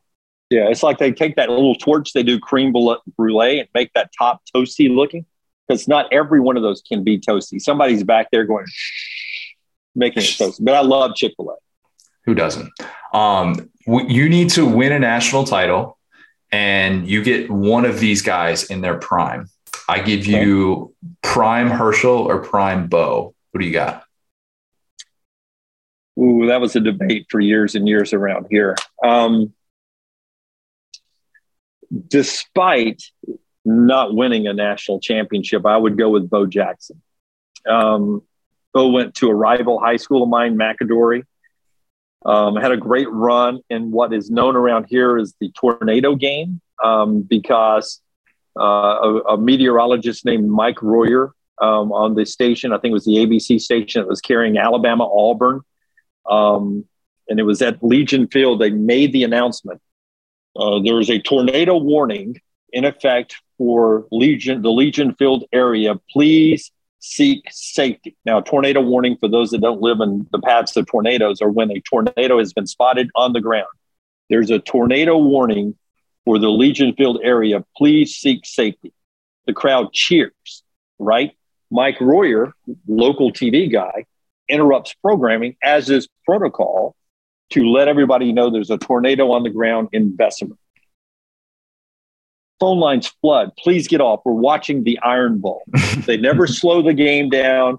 Royer doesn't do any more weather updates. Tornadoes on the ground.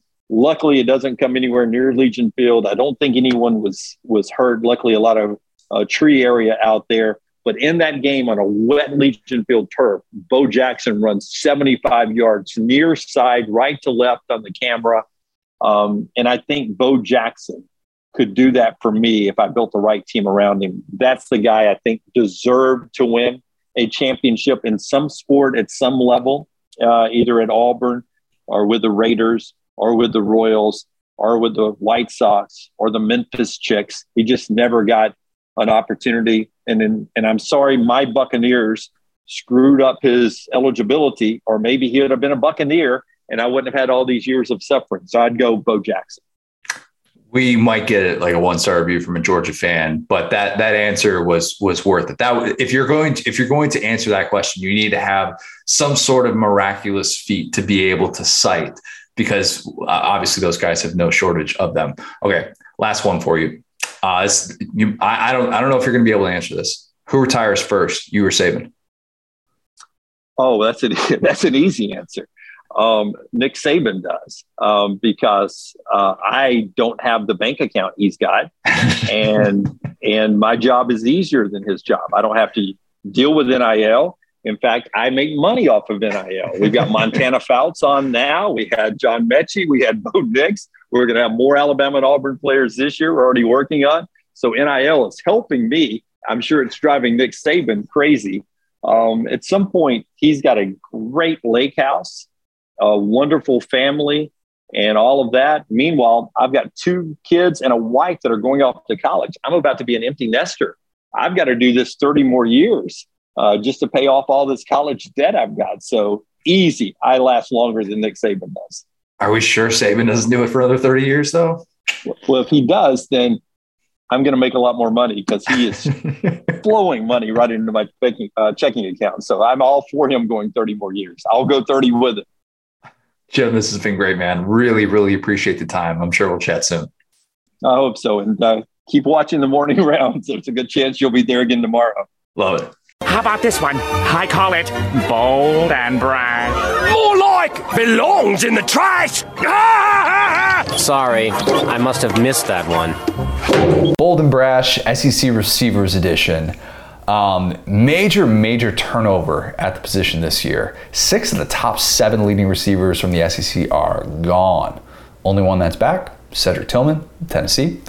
Um, not really bold for me to say that I think he will lead the SEC in receiving. Um, if you go by the PFF numbers, eight of the top 10 graded receivers from the SEC are gone. Tillman and Ladd McConkey are the lone two back, of course. Just two equally amazing receivers, hey very similar uh, in what they're trying to do. Mm-hmm. I guess we, we, we, can include some tight ends in this discussion. We'll have a little bit of tight ends. I don't know if we're going to do a separate bold and brash SEC tight end edition. I don't know how many of you want to get into the weeds with some of these tight ends. we can. I have no problem with yeah, that. Sure. But I don't know if we're going to get the greatest interaction on that on that segment. So maybe we'll, we'll punt on that. We can just include some of them in this discussion. Top um, five wingbacks. Yeah, uh, we, we're not allowed to say wide back Deebo wants us to, to kind of put that on the back burner, which Deebo just did what Wan'Dale Robinson did. Yep. I, I, I saw that pointed out. Um, uh, who was uh, my guy? I think it was my guy Nick at KSR pointing that out, and I was thinking the exact same thing. I was like, "Yeah, why would a receiver want to be a running back? the more you think of it, right. um, long term probably makes sense. He's like, oh wait, running backs last how long in the NFL? Receivers last how long? Uh, yeah, I, I don't want to do that thing anymore. Uh, mm-hmm. We're gonna need to be able to figure this out. Anyway, um, yes. What were we talking about? Yeah. Oh, oh I had receivers. okay. So receivers. That, that's right. Uh, not really bold to say that Brock Bowers will lead the league in touchdown catches, mm-hmm. but I do actually think that it's bold to say that he would lead in any other category because despite the unreal year that he had last year, his volume really wasn't crazy on a per game basis, which would kind of surprise some people if you look at the numbers. But um, my semi bold take last year was that Treylon Burks was better than George Pickens pre ACL tear, of course, we're talking about. Yeah. Now I'm seeing NFL draft people say that they want Pickens over Burks, and I'm like, oh, it's really hard not to respond to all of these tweets, but I won't. I won't do that. Listen, if he, if everyone could just dump on Burks till he really falls into that, you know, 16, 18 number range, I think that's best for everyone. Do you think the Saints are going to get him? I, dude, if he's there, I hope so. I mean, assuming that Mike Thomas is. Uh, Dude, if it's if it's him, they, they're talking to Landry today, so it's gonna be a fun fun year for the Saints, hopefully. Lovely. Um, okay, so if I had to do two bold takes that stray from like my actual takes of saying like, oh, Cedric Tillman's going to lead the SEC in receiving, I'd say AD Mitchell and Jack Bech are going to be the conference's two leading receivers. Hmm. Kind of bold. Georgia coaches absolutely love them some AD Mitchell. They are really, really high on him. They love his work ethic, not just because of the title game heroics and all that stuff, but somebody that I think has a really high ceiling, in my opinion, despite the fact that former three star recruit, and wasn't really a highly touted guy. But uh, the the bet the the, um, the the Jack Bech prediction is because as we talked about a month ago, I don't think that we can assume any outcome for Kayshon Boutte is really a given at this point. Brian So Kelly on that middle name now, boy. Watch out. Middle name he have a Brian middle Kelly's name? dangerous. no, I'm kidding. It's just I'm sure he's gotten to that. That's where he's at. Do you know Kayshon Boutte's middle name? No, I'm sure it's interesting. It, Kayshon's an awesome name. It's a good name. It's a really good name. So is Boutte. Um, which I don't even feel right saying that. I kind of like, I kind of pause before I say his name every single time. I'm like, don't embarrass yourself, Connor. Don't embarrass yourself. Because if you say it like real Louisiana, it's like Boutte. Like that's, that's, like you hear Ed Orgeron say that, and then you hear me say it, and you're like, mm, this doesn't really sound, this doesn't sound as good. It's all right. You're, you know, we'll give you a solid B plus. It's definitely a passing grade. Yeah. Um, but anyway, I'm uh, I'm higher on on, J- on on Jack Bech than, than I thought I was. So uh, he actually graded out with really similar PFF numbers to, to Boutte. Take that for kind of what it is, but did that as a true freshman. Pretty chaotic season uh, that it was in Baton Rouge in 2021. Will, any thoughts on that or any bold SEC receiver predictions yourself? I'm glad you said that about Bech, man. You're absolutely right. I think he has great just chemistry with the team. He was a guy who's a really good scramble ball guy. He's a guy if a play breaks down. He's always just you know glue in his hands, and I think that sometimes, especially in the new offense, that's like a trusted guy. So yeah, I think that just I don't I'm not trying to like hype the LSU guys, but I think that one of them is going to be there just because we, there are so many good receivers leaving, and there's going to be you know a Bama guy, there's going to be a guy you know probably at Georgia that, that just pops out and, and becomes their guy other than the tight end room. But yeah, I, I think that as far as what we know right now, I think that's that's a pretty good bet. Let's go to the Facebook group. I had a lot of responses for this. Um, Emery Picker, sorry Emery, we, we, we couldn't we couldn't do do yours uh, last time in uh, in figuring out because it was too long. But he's got I think a good good prediction here for for the way that Georgia's receiving production could break down. Uh, two of Georgia's top five receivers are tight ends. One is a running back. One of the other two is a former three star. so I thought about this and I like it. I like it a lot. It's actually, um, as uh, who was it? It was uh, Chris Milan pointed out in the Facebook group. Not that bold, lol. Uh, it's kind of right because the two tight ends, especially after watching that spring game, you're like, all right, well, surely two of Bowers, Washington, Gilbert, Delp, two of those guys being top five receivers on the team, not crazy. One running back, uh, Kenny McIntosh is that guy. He had the highest PFF grade among SEC backs for receiving. If you take away that snap minimum, it's really good when used as a receiver. They want to be able to get him involved in that a lot more. Now, obviously, with James Cook gone, Zamir White gone, there are going to be those opportunities available. And then one three-star wide receiver. Um, you got three of them that, that I think he has in mind here. AD Mitchell, who we just talked about, Jackson Meeks, and then Ladd McConkey. So not really that crazy to think about that. Uh, checks out pretty well. Good prediction. Man, not that bold. That receiver coach must have been awesome to develop those guys. Uh, anyway, so um, point being, like, yeah, that's that's just the most Kirby team of all time, right? It's so funny that we told Kirby for so long he couldn't win playing his way, and then he did, and now it's like, yep, two tight ends, running back, two. They're like, we, we have this like just heliocentric 1980s offense, and we're just gonna bludgeon you to death on defense. I love that team so much, man.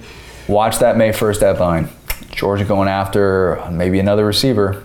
Could add another tight end, just run five tight ends.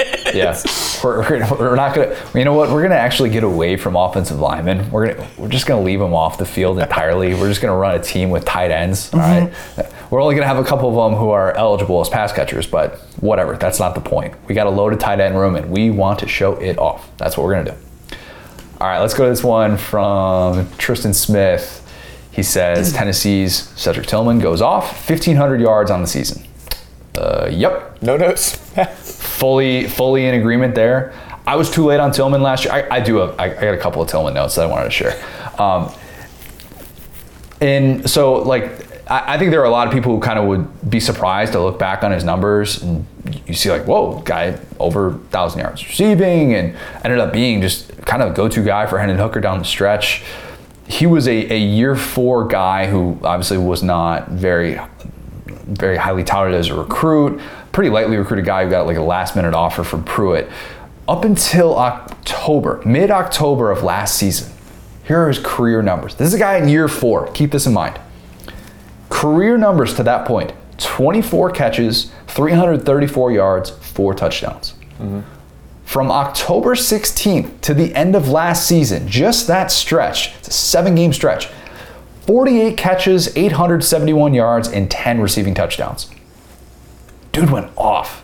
He was really, really good down the stretch. Touchdown in every single game. He hit either six catches or 100 receiving yards in every game, and he went off against Bama and Georgia. He had two bills against Georgia. Yep. But we didn't really talk about that a lot because It was all in the first quarter. yeah, I mean, went off in the first quarter. Of course, why? Yeah, why wouldn't he? Um, but it was really good in that game, and it was really good against Bama as well. I mean, 352 receiving yards combined against Georgia and Bama. He's nasty, man. Pretty good. You're absolutely right. Like it's almost like he got underrated because he wasn't a preseason guy. I'm, I'm big on him this year. Yeah, and look, by the time that he exploded, Tennessee was already out of any sort of division race or, or anything like that. And yeah, when you're not a preseason guy, but man, coming into this year, another year with Hooker, it's like whoa. And I, th- I think who, was it? I think Jalen Hyatt had a comment, um, and, I- I'm blanking on the beat reporter, the Tennessee beat reporter who had this, so I apologize, but had something about how like last year at this time there was no doubt about it who the hardest worker was on that team. And it was like Cedric Tillman's just in here all the time, and he is getting after it. And Hyatt's like, I want to be that guy now. And mm-hmm. I, I, I saw what it took, and I saw those results come out the other end. And Hyatt's been kind of one of these guys who's had just had a, a really nice spring for them. So he could, even if he eats into that workload, there's still so much volume in that offense. And we know that they're going to take those chances downfield. So I am very, very high on Tillman, very high floor type of guy as well. All right. Um, Caleb Tillman says uh, one of Georgia's tight ends, either Brock Bowers or Arik Gilbert, leads the SEC in yards after catch. Bowers is more likely to do that than Gilbert. Um, we haven't seen a lot of plays in which Gilbert has really kind of run free and like escaped a lot of tacklers. Now he's broken tackles in the open field, no doubt about it, but we have not seen any sort of Arik Gilbert like emergence in the way that we saw Brock Bowers basically run, what was it, like 87 yards in that play against Georgia Tech? Yep. That play was just like, oh, he dude just outran everybody. It's unbelievable. If you look at the the scrimmage plays of 70 yards, like there's a list. If you go on uh, college football stats, it's CFB stats, which is what I use for like everything. It's Yeah. awesome, awesome website. Um, and if you go by like the individual players who have had like two plays of 70 yards from scrimmage last year, it's like Brock Bowers and then running back, running back, running back, running back, running back, receiver, receiver, receiver, receiver. You're like, oh, there's no tight ends here. Uh, yeah, that's that's not really surprising because Brock Bowers is not a human being and probably unfair to just call him your typical tight end. Um, that'd still be a really tough thing to be able to do for a tight end. But probably more likely that somebody like Tennessee, somebody like a Cedric Tillman, somebody like Jalen Hyatt could kind of step into that role. But I think that they're going to have room to be able to make some big time plays. Um, so I like being able to. This is bold and brash. I hate it. I, I always like talk myself out of things, and I'm like, wait, that's why they're here. Of course. Connor Colling takes Bold and Brash. Yeah, dude. Yeah. I think on, on the Tennessee tip, their offense is so vertical. I don't think they can lead in yards per catch. I mean, those balls are in the air. Um, whereas, you know, if you get those crossers going for Georgia and you get these linebackers in single True. coverage, you get Arik Gilbert. And for saying that out loud is funny. Like, I would want to fake a hamstring injury to save my draft stock if I was a linebacker playing against Georgia because they're, you can't look good. Like old boy from Ohio State that fell to the Saints because he was stuck on all of Alabama's great receivers in that um, in that championship game. It's like every linebacker is going to be that guy. Yeah, uh, you're, you're ma- matchup uh, matchup nightmare galore. Uh, If you're if you're in that spot and you're forced to cover one of these guys in the slot or something like that, that's just got to be a, a crap your pants type moment. I, I would push back on the Tennessee thing just real quick, just because they, they'll have a lot of those plays where, like, if you go back and you watch some of those those long pass plays that Hooker had, where you know he's throwing from like the the 25 or something, and they catch it on like the opposing 40, and it's like, well, you still got all that room. Like you watch that Purdue game, you still got all that room to be able to run after the catch, and it's just a free path to the end zone. So I do think that that would, that would probably be the most likely offense to to yield the the Yak Award, which I don't even know who keeps track of that. That's advanced advanced stats type stuff. Maybe somebody somebody has that that I just have have missed that. Over the, The last Yak. Council. The Yak Council. I'd like to be on the Yak Council. Forget just having a Heisman vote. Put me on the Yak Put, Council. put you on the Yak Council. That's all. I'm a humble man. Yeah. Uh, Clayton Tyler Lavelle says Tennessee's Tristan Smith goes for 1,653 yards as the Vols' 12th man. Facebook. I don't know. Tristan Smith. I don't know what that means, but uh, Lauren Jefford said uh, they better say this on the pod just for us. So here you go, Lauren. Clayton, we said it on the pod just for you. I bet Heupel could get Tristan about five hundo in the year. If we give him some bubble screens, really, really get him wide open. Heupel's that type of dude. If he throws every first quarter pass to him, I bet we can get Tristan up there at at least, at least you know, three bills. What's his his top end speed? What's are, are we maxing out? Are, are we getting into like can you can you get to 16 miles per hour? Can you get me 16? oh, we're not we're not asking for 22 here, man. We're just give me 16, and we can we can work with that a little bit in this right? offense. All right, that's just the way that it's set up. Um, Chris Mack says, "I say Burton will not be the leading wide receiver at Alabama." I have some thoughts on this. Um, we haven't talked a ton of Jermaine Burton at Alabama just yet. I figure we're probably going to have a lot more chance to be able to dig into that. We talked a little bit uh, about that with Chris Doering when that news first happened that he was transferring across enemy lines from Georgia to Alabama. I think with Burton, you got to wipe Jameson Williams from your brain. Just get rid of that right now. Those expectations are not fair. Just like we talk about with Jadon Haselwood trying to step into this role with Treylon Burks, kind of wipe that out of your mind. It's not fair. And some might say, well, Williams didn't have spring with Bryce Young like Burton did, and Williams didn't have two years of starting experience like Burton did, so why can't he be that guy? There's also part of me that would, you know, if, if I'm going to say Burton is going to have a big year, I would I would say, well, you know, Alabama would really like to feature Burton a lot because think about this. What a great re- recruiting tool that would be if you're Alabama and you could say, yeah, we took a transfer receiver from Ohio State and we turned him into an All- an All-American and we turned a transfer receiver from Georgia into an All-American. Not that Alabama needs any more ammo when it comes to talking about developing receiver talent. Yeah. One thing about Alabama, man, they just don't have receivers. People keep saying it. Yeah, but uh, yeah, if you can do that, I think you would be you would have just one more thing to be able to take into the living room. But I think volume could be an issue. I, I really do. Chemistry is obviously really big with Burton. That was something that was well documented. He wanted JT Daniels to be the guy and didn't necessarily develop that rapport with Stetson Bennett. I know that he had the injuries, but I mean, 26 catches in 14 games with Pickens out. You know, I for as highly regarded as he is as this route runner, I, I don't know. I, I think some of that has to come back on you. That can't just all be on Stetson Bennett. All right. Um, I'm, I'm a little bit more intrigued by by Ja'Corey Brooks, and I, I think that's somebody who, if I'm if I'm picking a guy to be that number one receiver, I can see that happening. He didn't get the spring buzz because he's been been out with an injury, but averaged 60 snaps per game in those last four games. And think about who that was against, because not all reps are created equal. But in those last four games, the secondaries that he went against, Auburn, really good secondary, mm-hmm. Georgia twice, and Cincinnati with, you know, obviously Solid. having Sauce Gardner and Coby Bryant, different Kobe Bryant, but you know, that's pretty good. probably. Pretty good competition. Yeah. So I, I really wish he could have been healthy in the spring, but I, I still like his his upside, his possibility, the former IMG Academy product. So yeah, I, I'm on I'm on board with a bold prediction like that, and maybe you know Burton kind of getting this Jameson Williams type hype going into the year might be might be a little bit unfair for him based on what we've seen so far. Real quick on that, a guy I definitely keep eyes on. We've talked about him, JoJo Earle. Uh, he's exactly Yeah. the type of guy that I think would play well with Bryce Young. We talked about broken play guys, guys that are able to kind of get open. He is the shiftiest dude, man. And LSU almost had him, and I watched a ton of his highlights. And I, he like, I think he like has only been on the field a little bit. I think he played special teams and made like muffed a punt last year. I only heard his name played uh, called a couple of times because of their amount of receivers. But I think he's the type of guy that really, really, really could like get open in the open field. And the way that Bryce Young likes to play football, where he can kind of you know survey the field, move around, dump the ball down. Like a guy like Earle, we talk about Yak. I mean, if he has that chemistry, I think could be disgusting. Maybe not this year, maybe next year, but I think it's a guy to keep an eye on.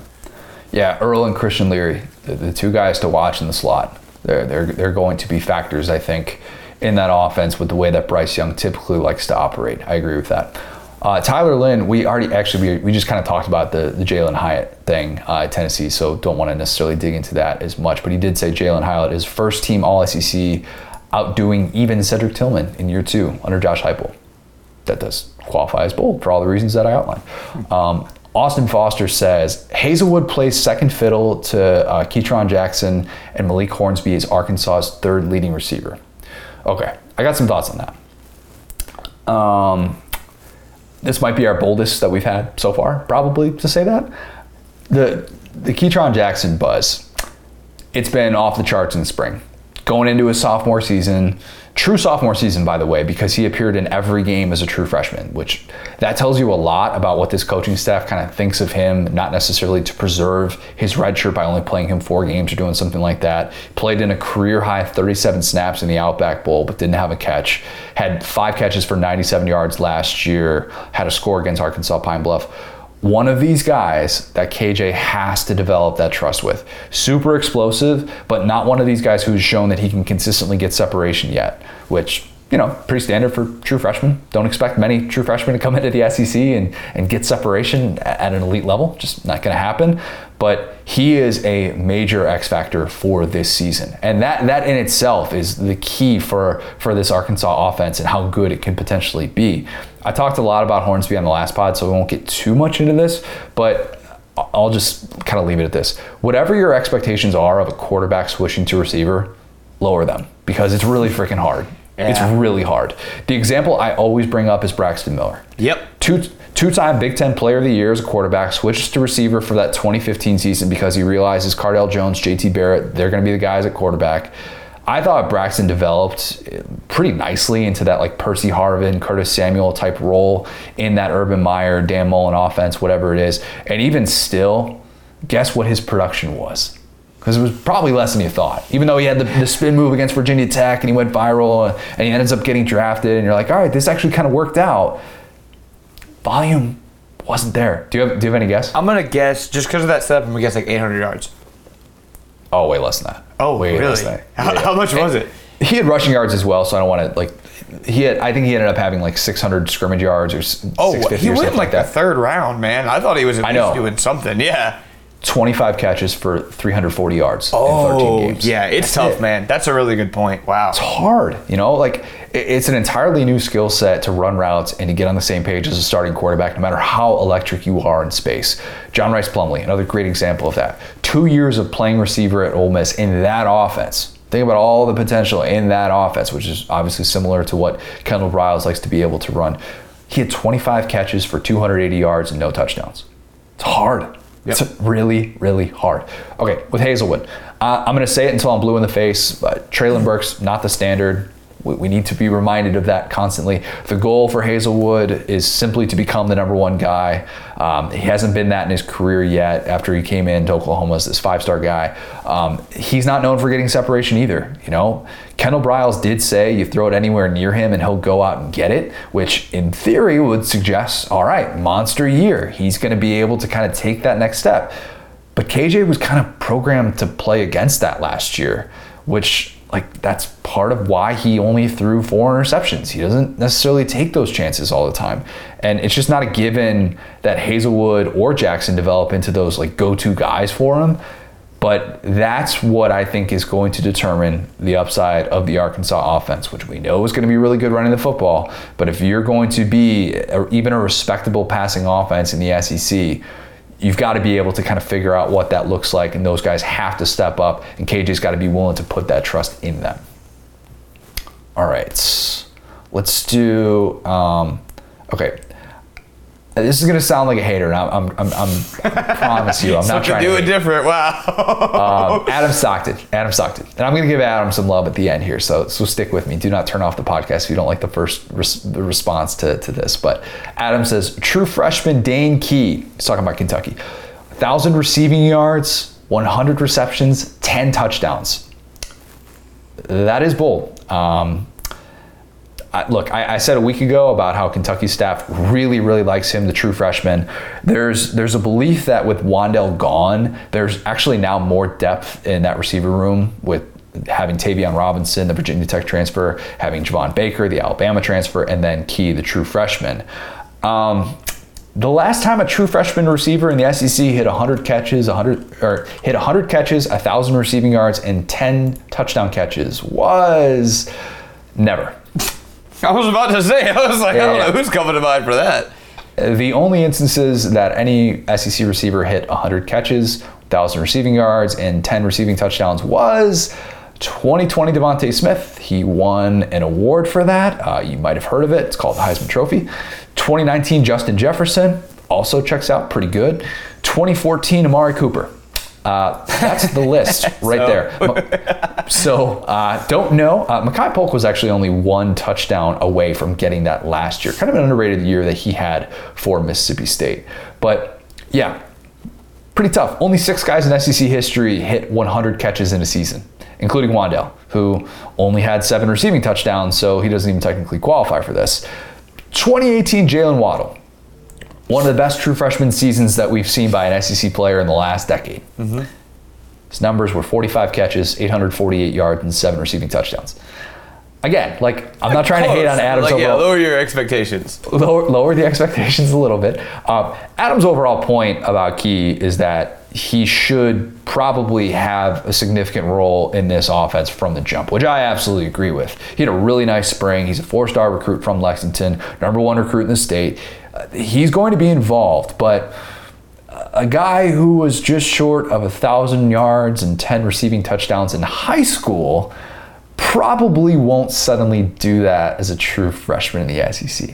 But I'm going to throw this out there. See, Adam, I told you I was going to get to the good part of this answer. Adam's the guy who accurately predicted that Kentucky would start off 6 and 0. Yes, he And is. we and then we mocked it and then we had Adam on the podcast. So you know what? Maybe Adam's right. Maybe we're just idiots. if Dane Key puts up a thousand receiving yards, hundred receptions, and ten touchdowns, Adam, you're coming back on the podcast. It's all yours, man. You got it. The, you, guarantee right now. Uh, let's go to this one from. Uh, let's let's end with this one from uh, from Matthew Murphy. Uh, Matthew says, without uh, Jalen Wydermyer and a young receiving corps, Ainias Smith breaks Ryan Swope's receiving yards record at Texas A&M. Okay, thoughts on this one as well. Um, Ryan Swope's record, in case you were wondering, 89 catches. I think that's the one that he's talking about. He doesn't have the receiving record anymore. That lasted for two years, and then a guy by the name of Mike Evans broke it. You've heard of him. Heard of him, Pretty probably. impressive. Impressive though that he was actually able to hold on to that receptions record too, because Evans and Christian Kirk came after him. Oh, yeah. Those guys were awesome at A&M. Swope hit that uh, 2011 year before Manziel kind of took the sport by storm. So very impressive. Kenny, I would love to. Yeah. Who could forget him as well? He was good in college. He was good in college. Good in the NFL too. Kelly met Terry and Matthew. Yeah. Like most people.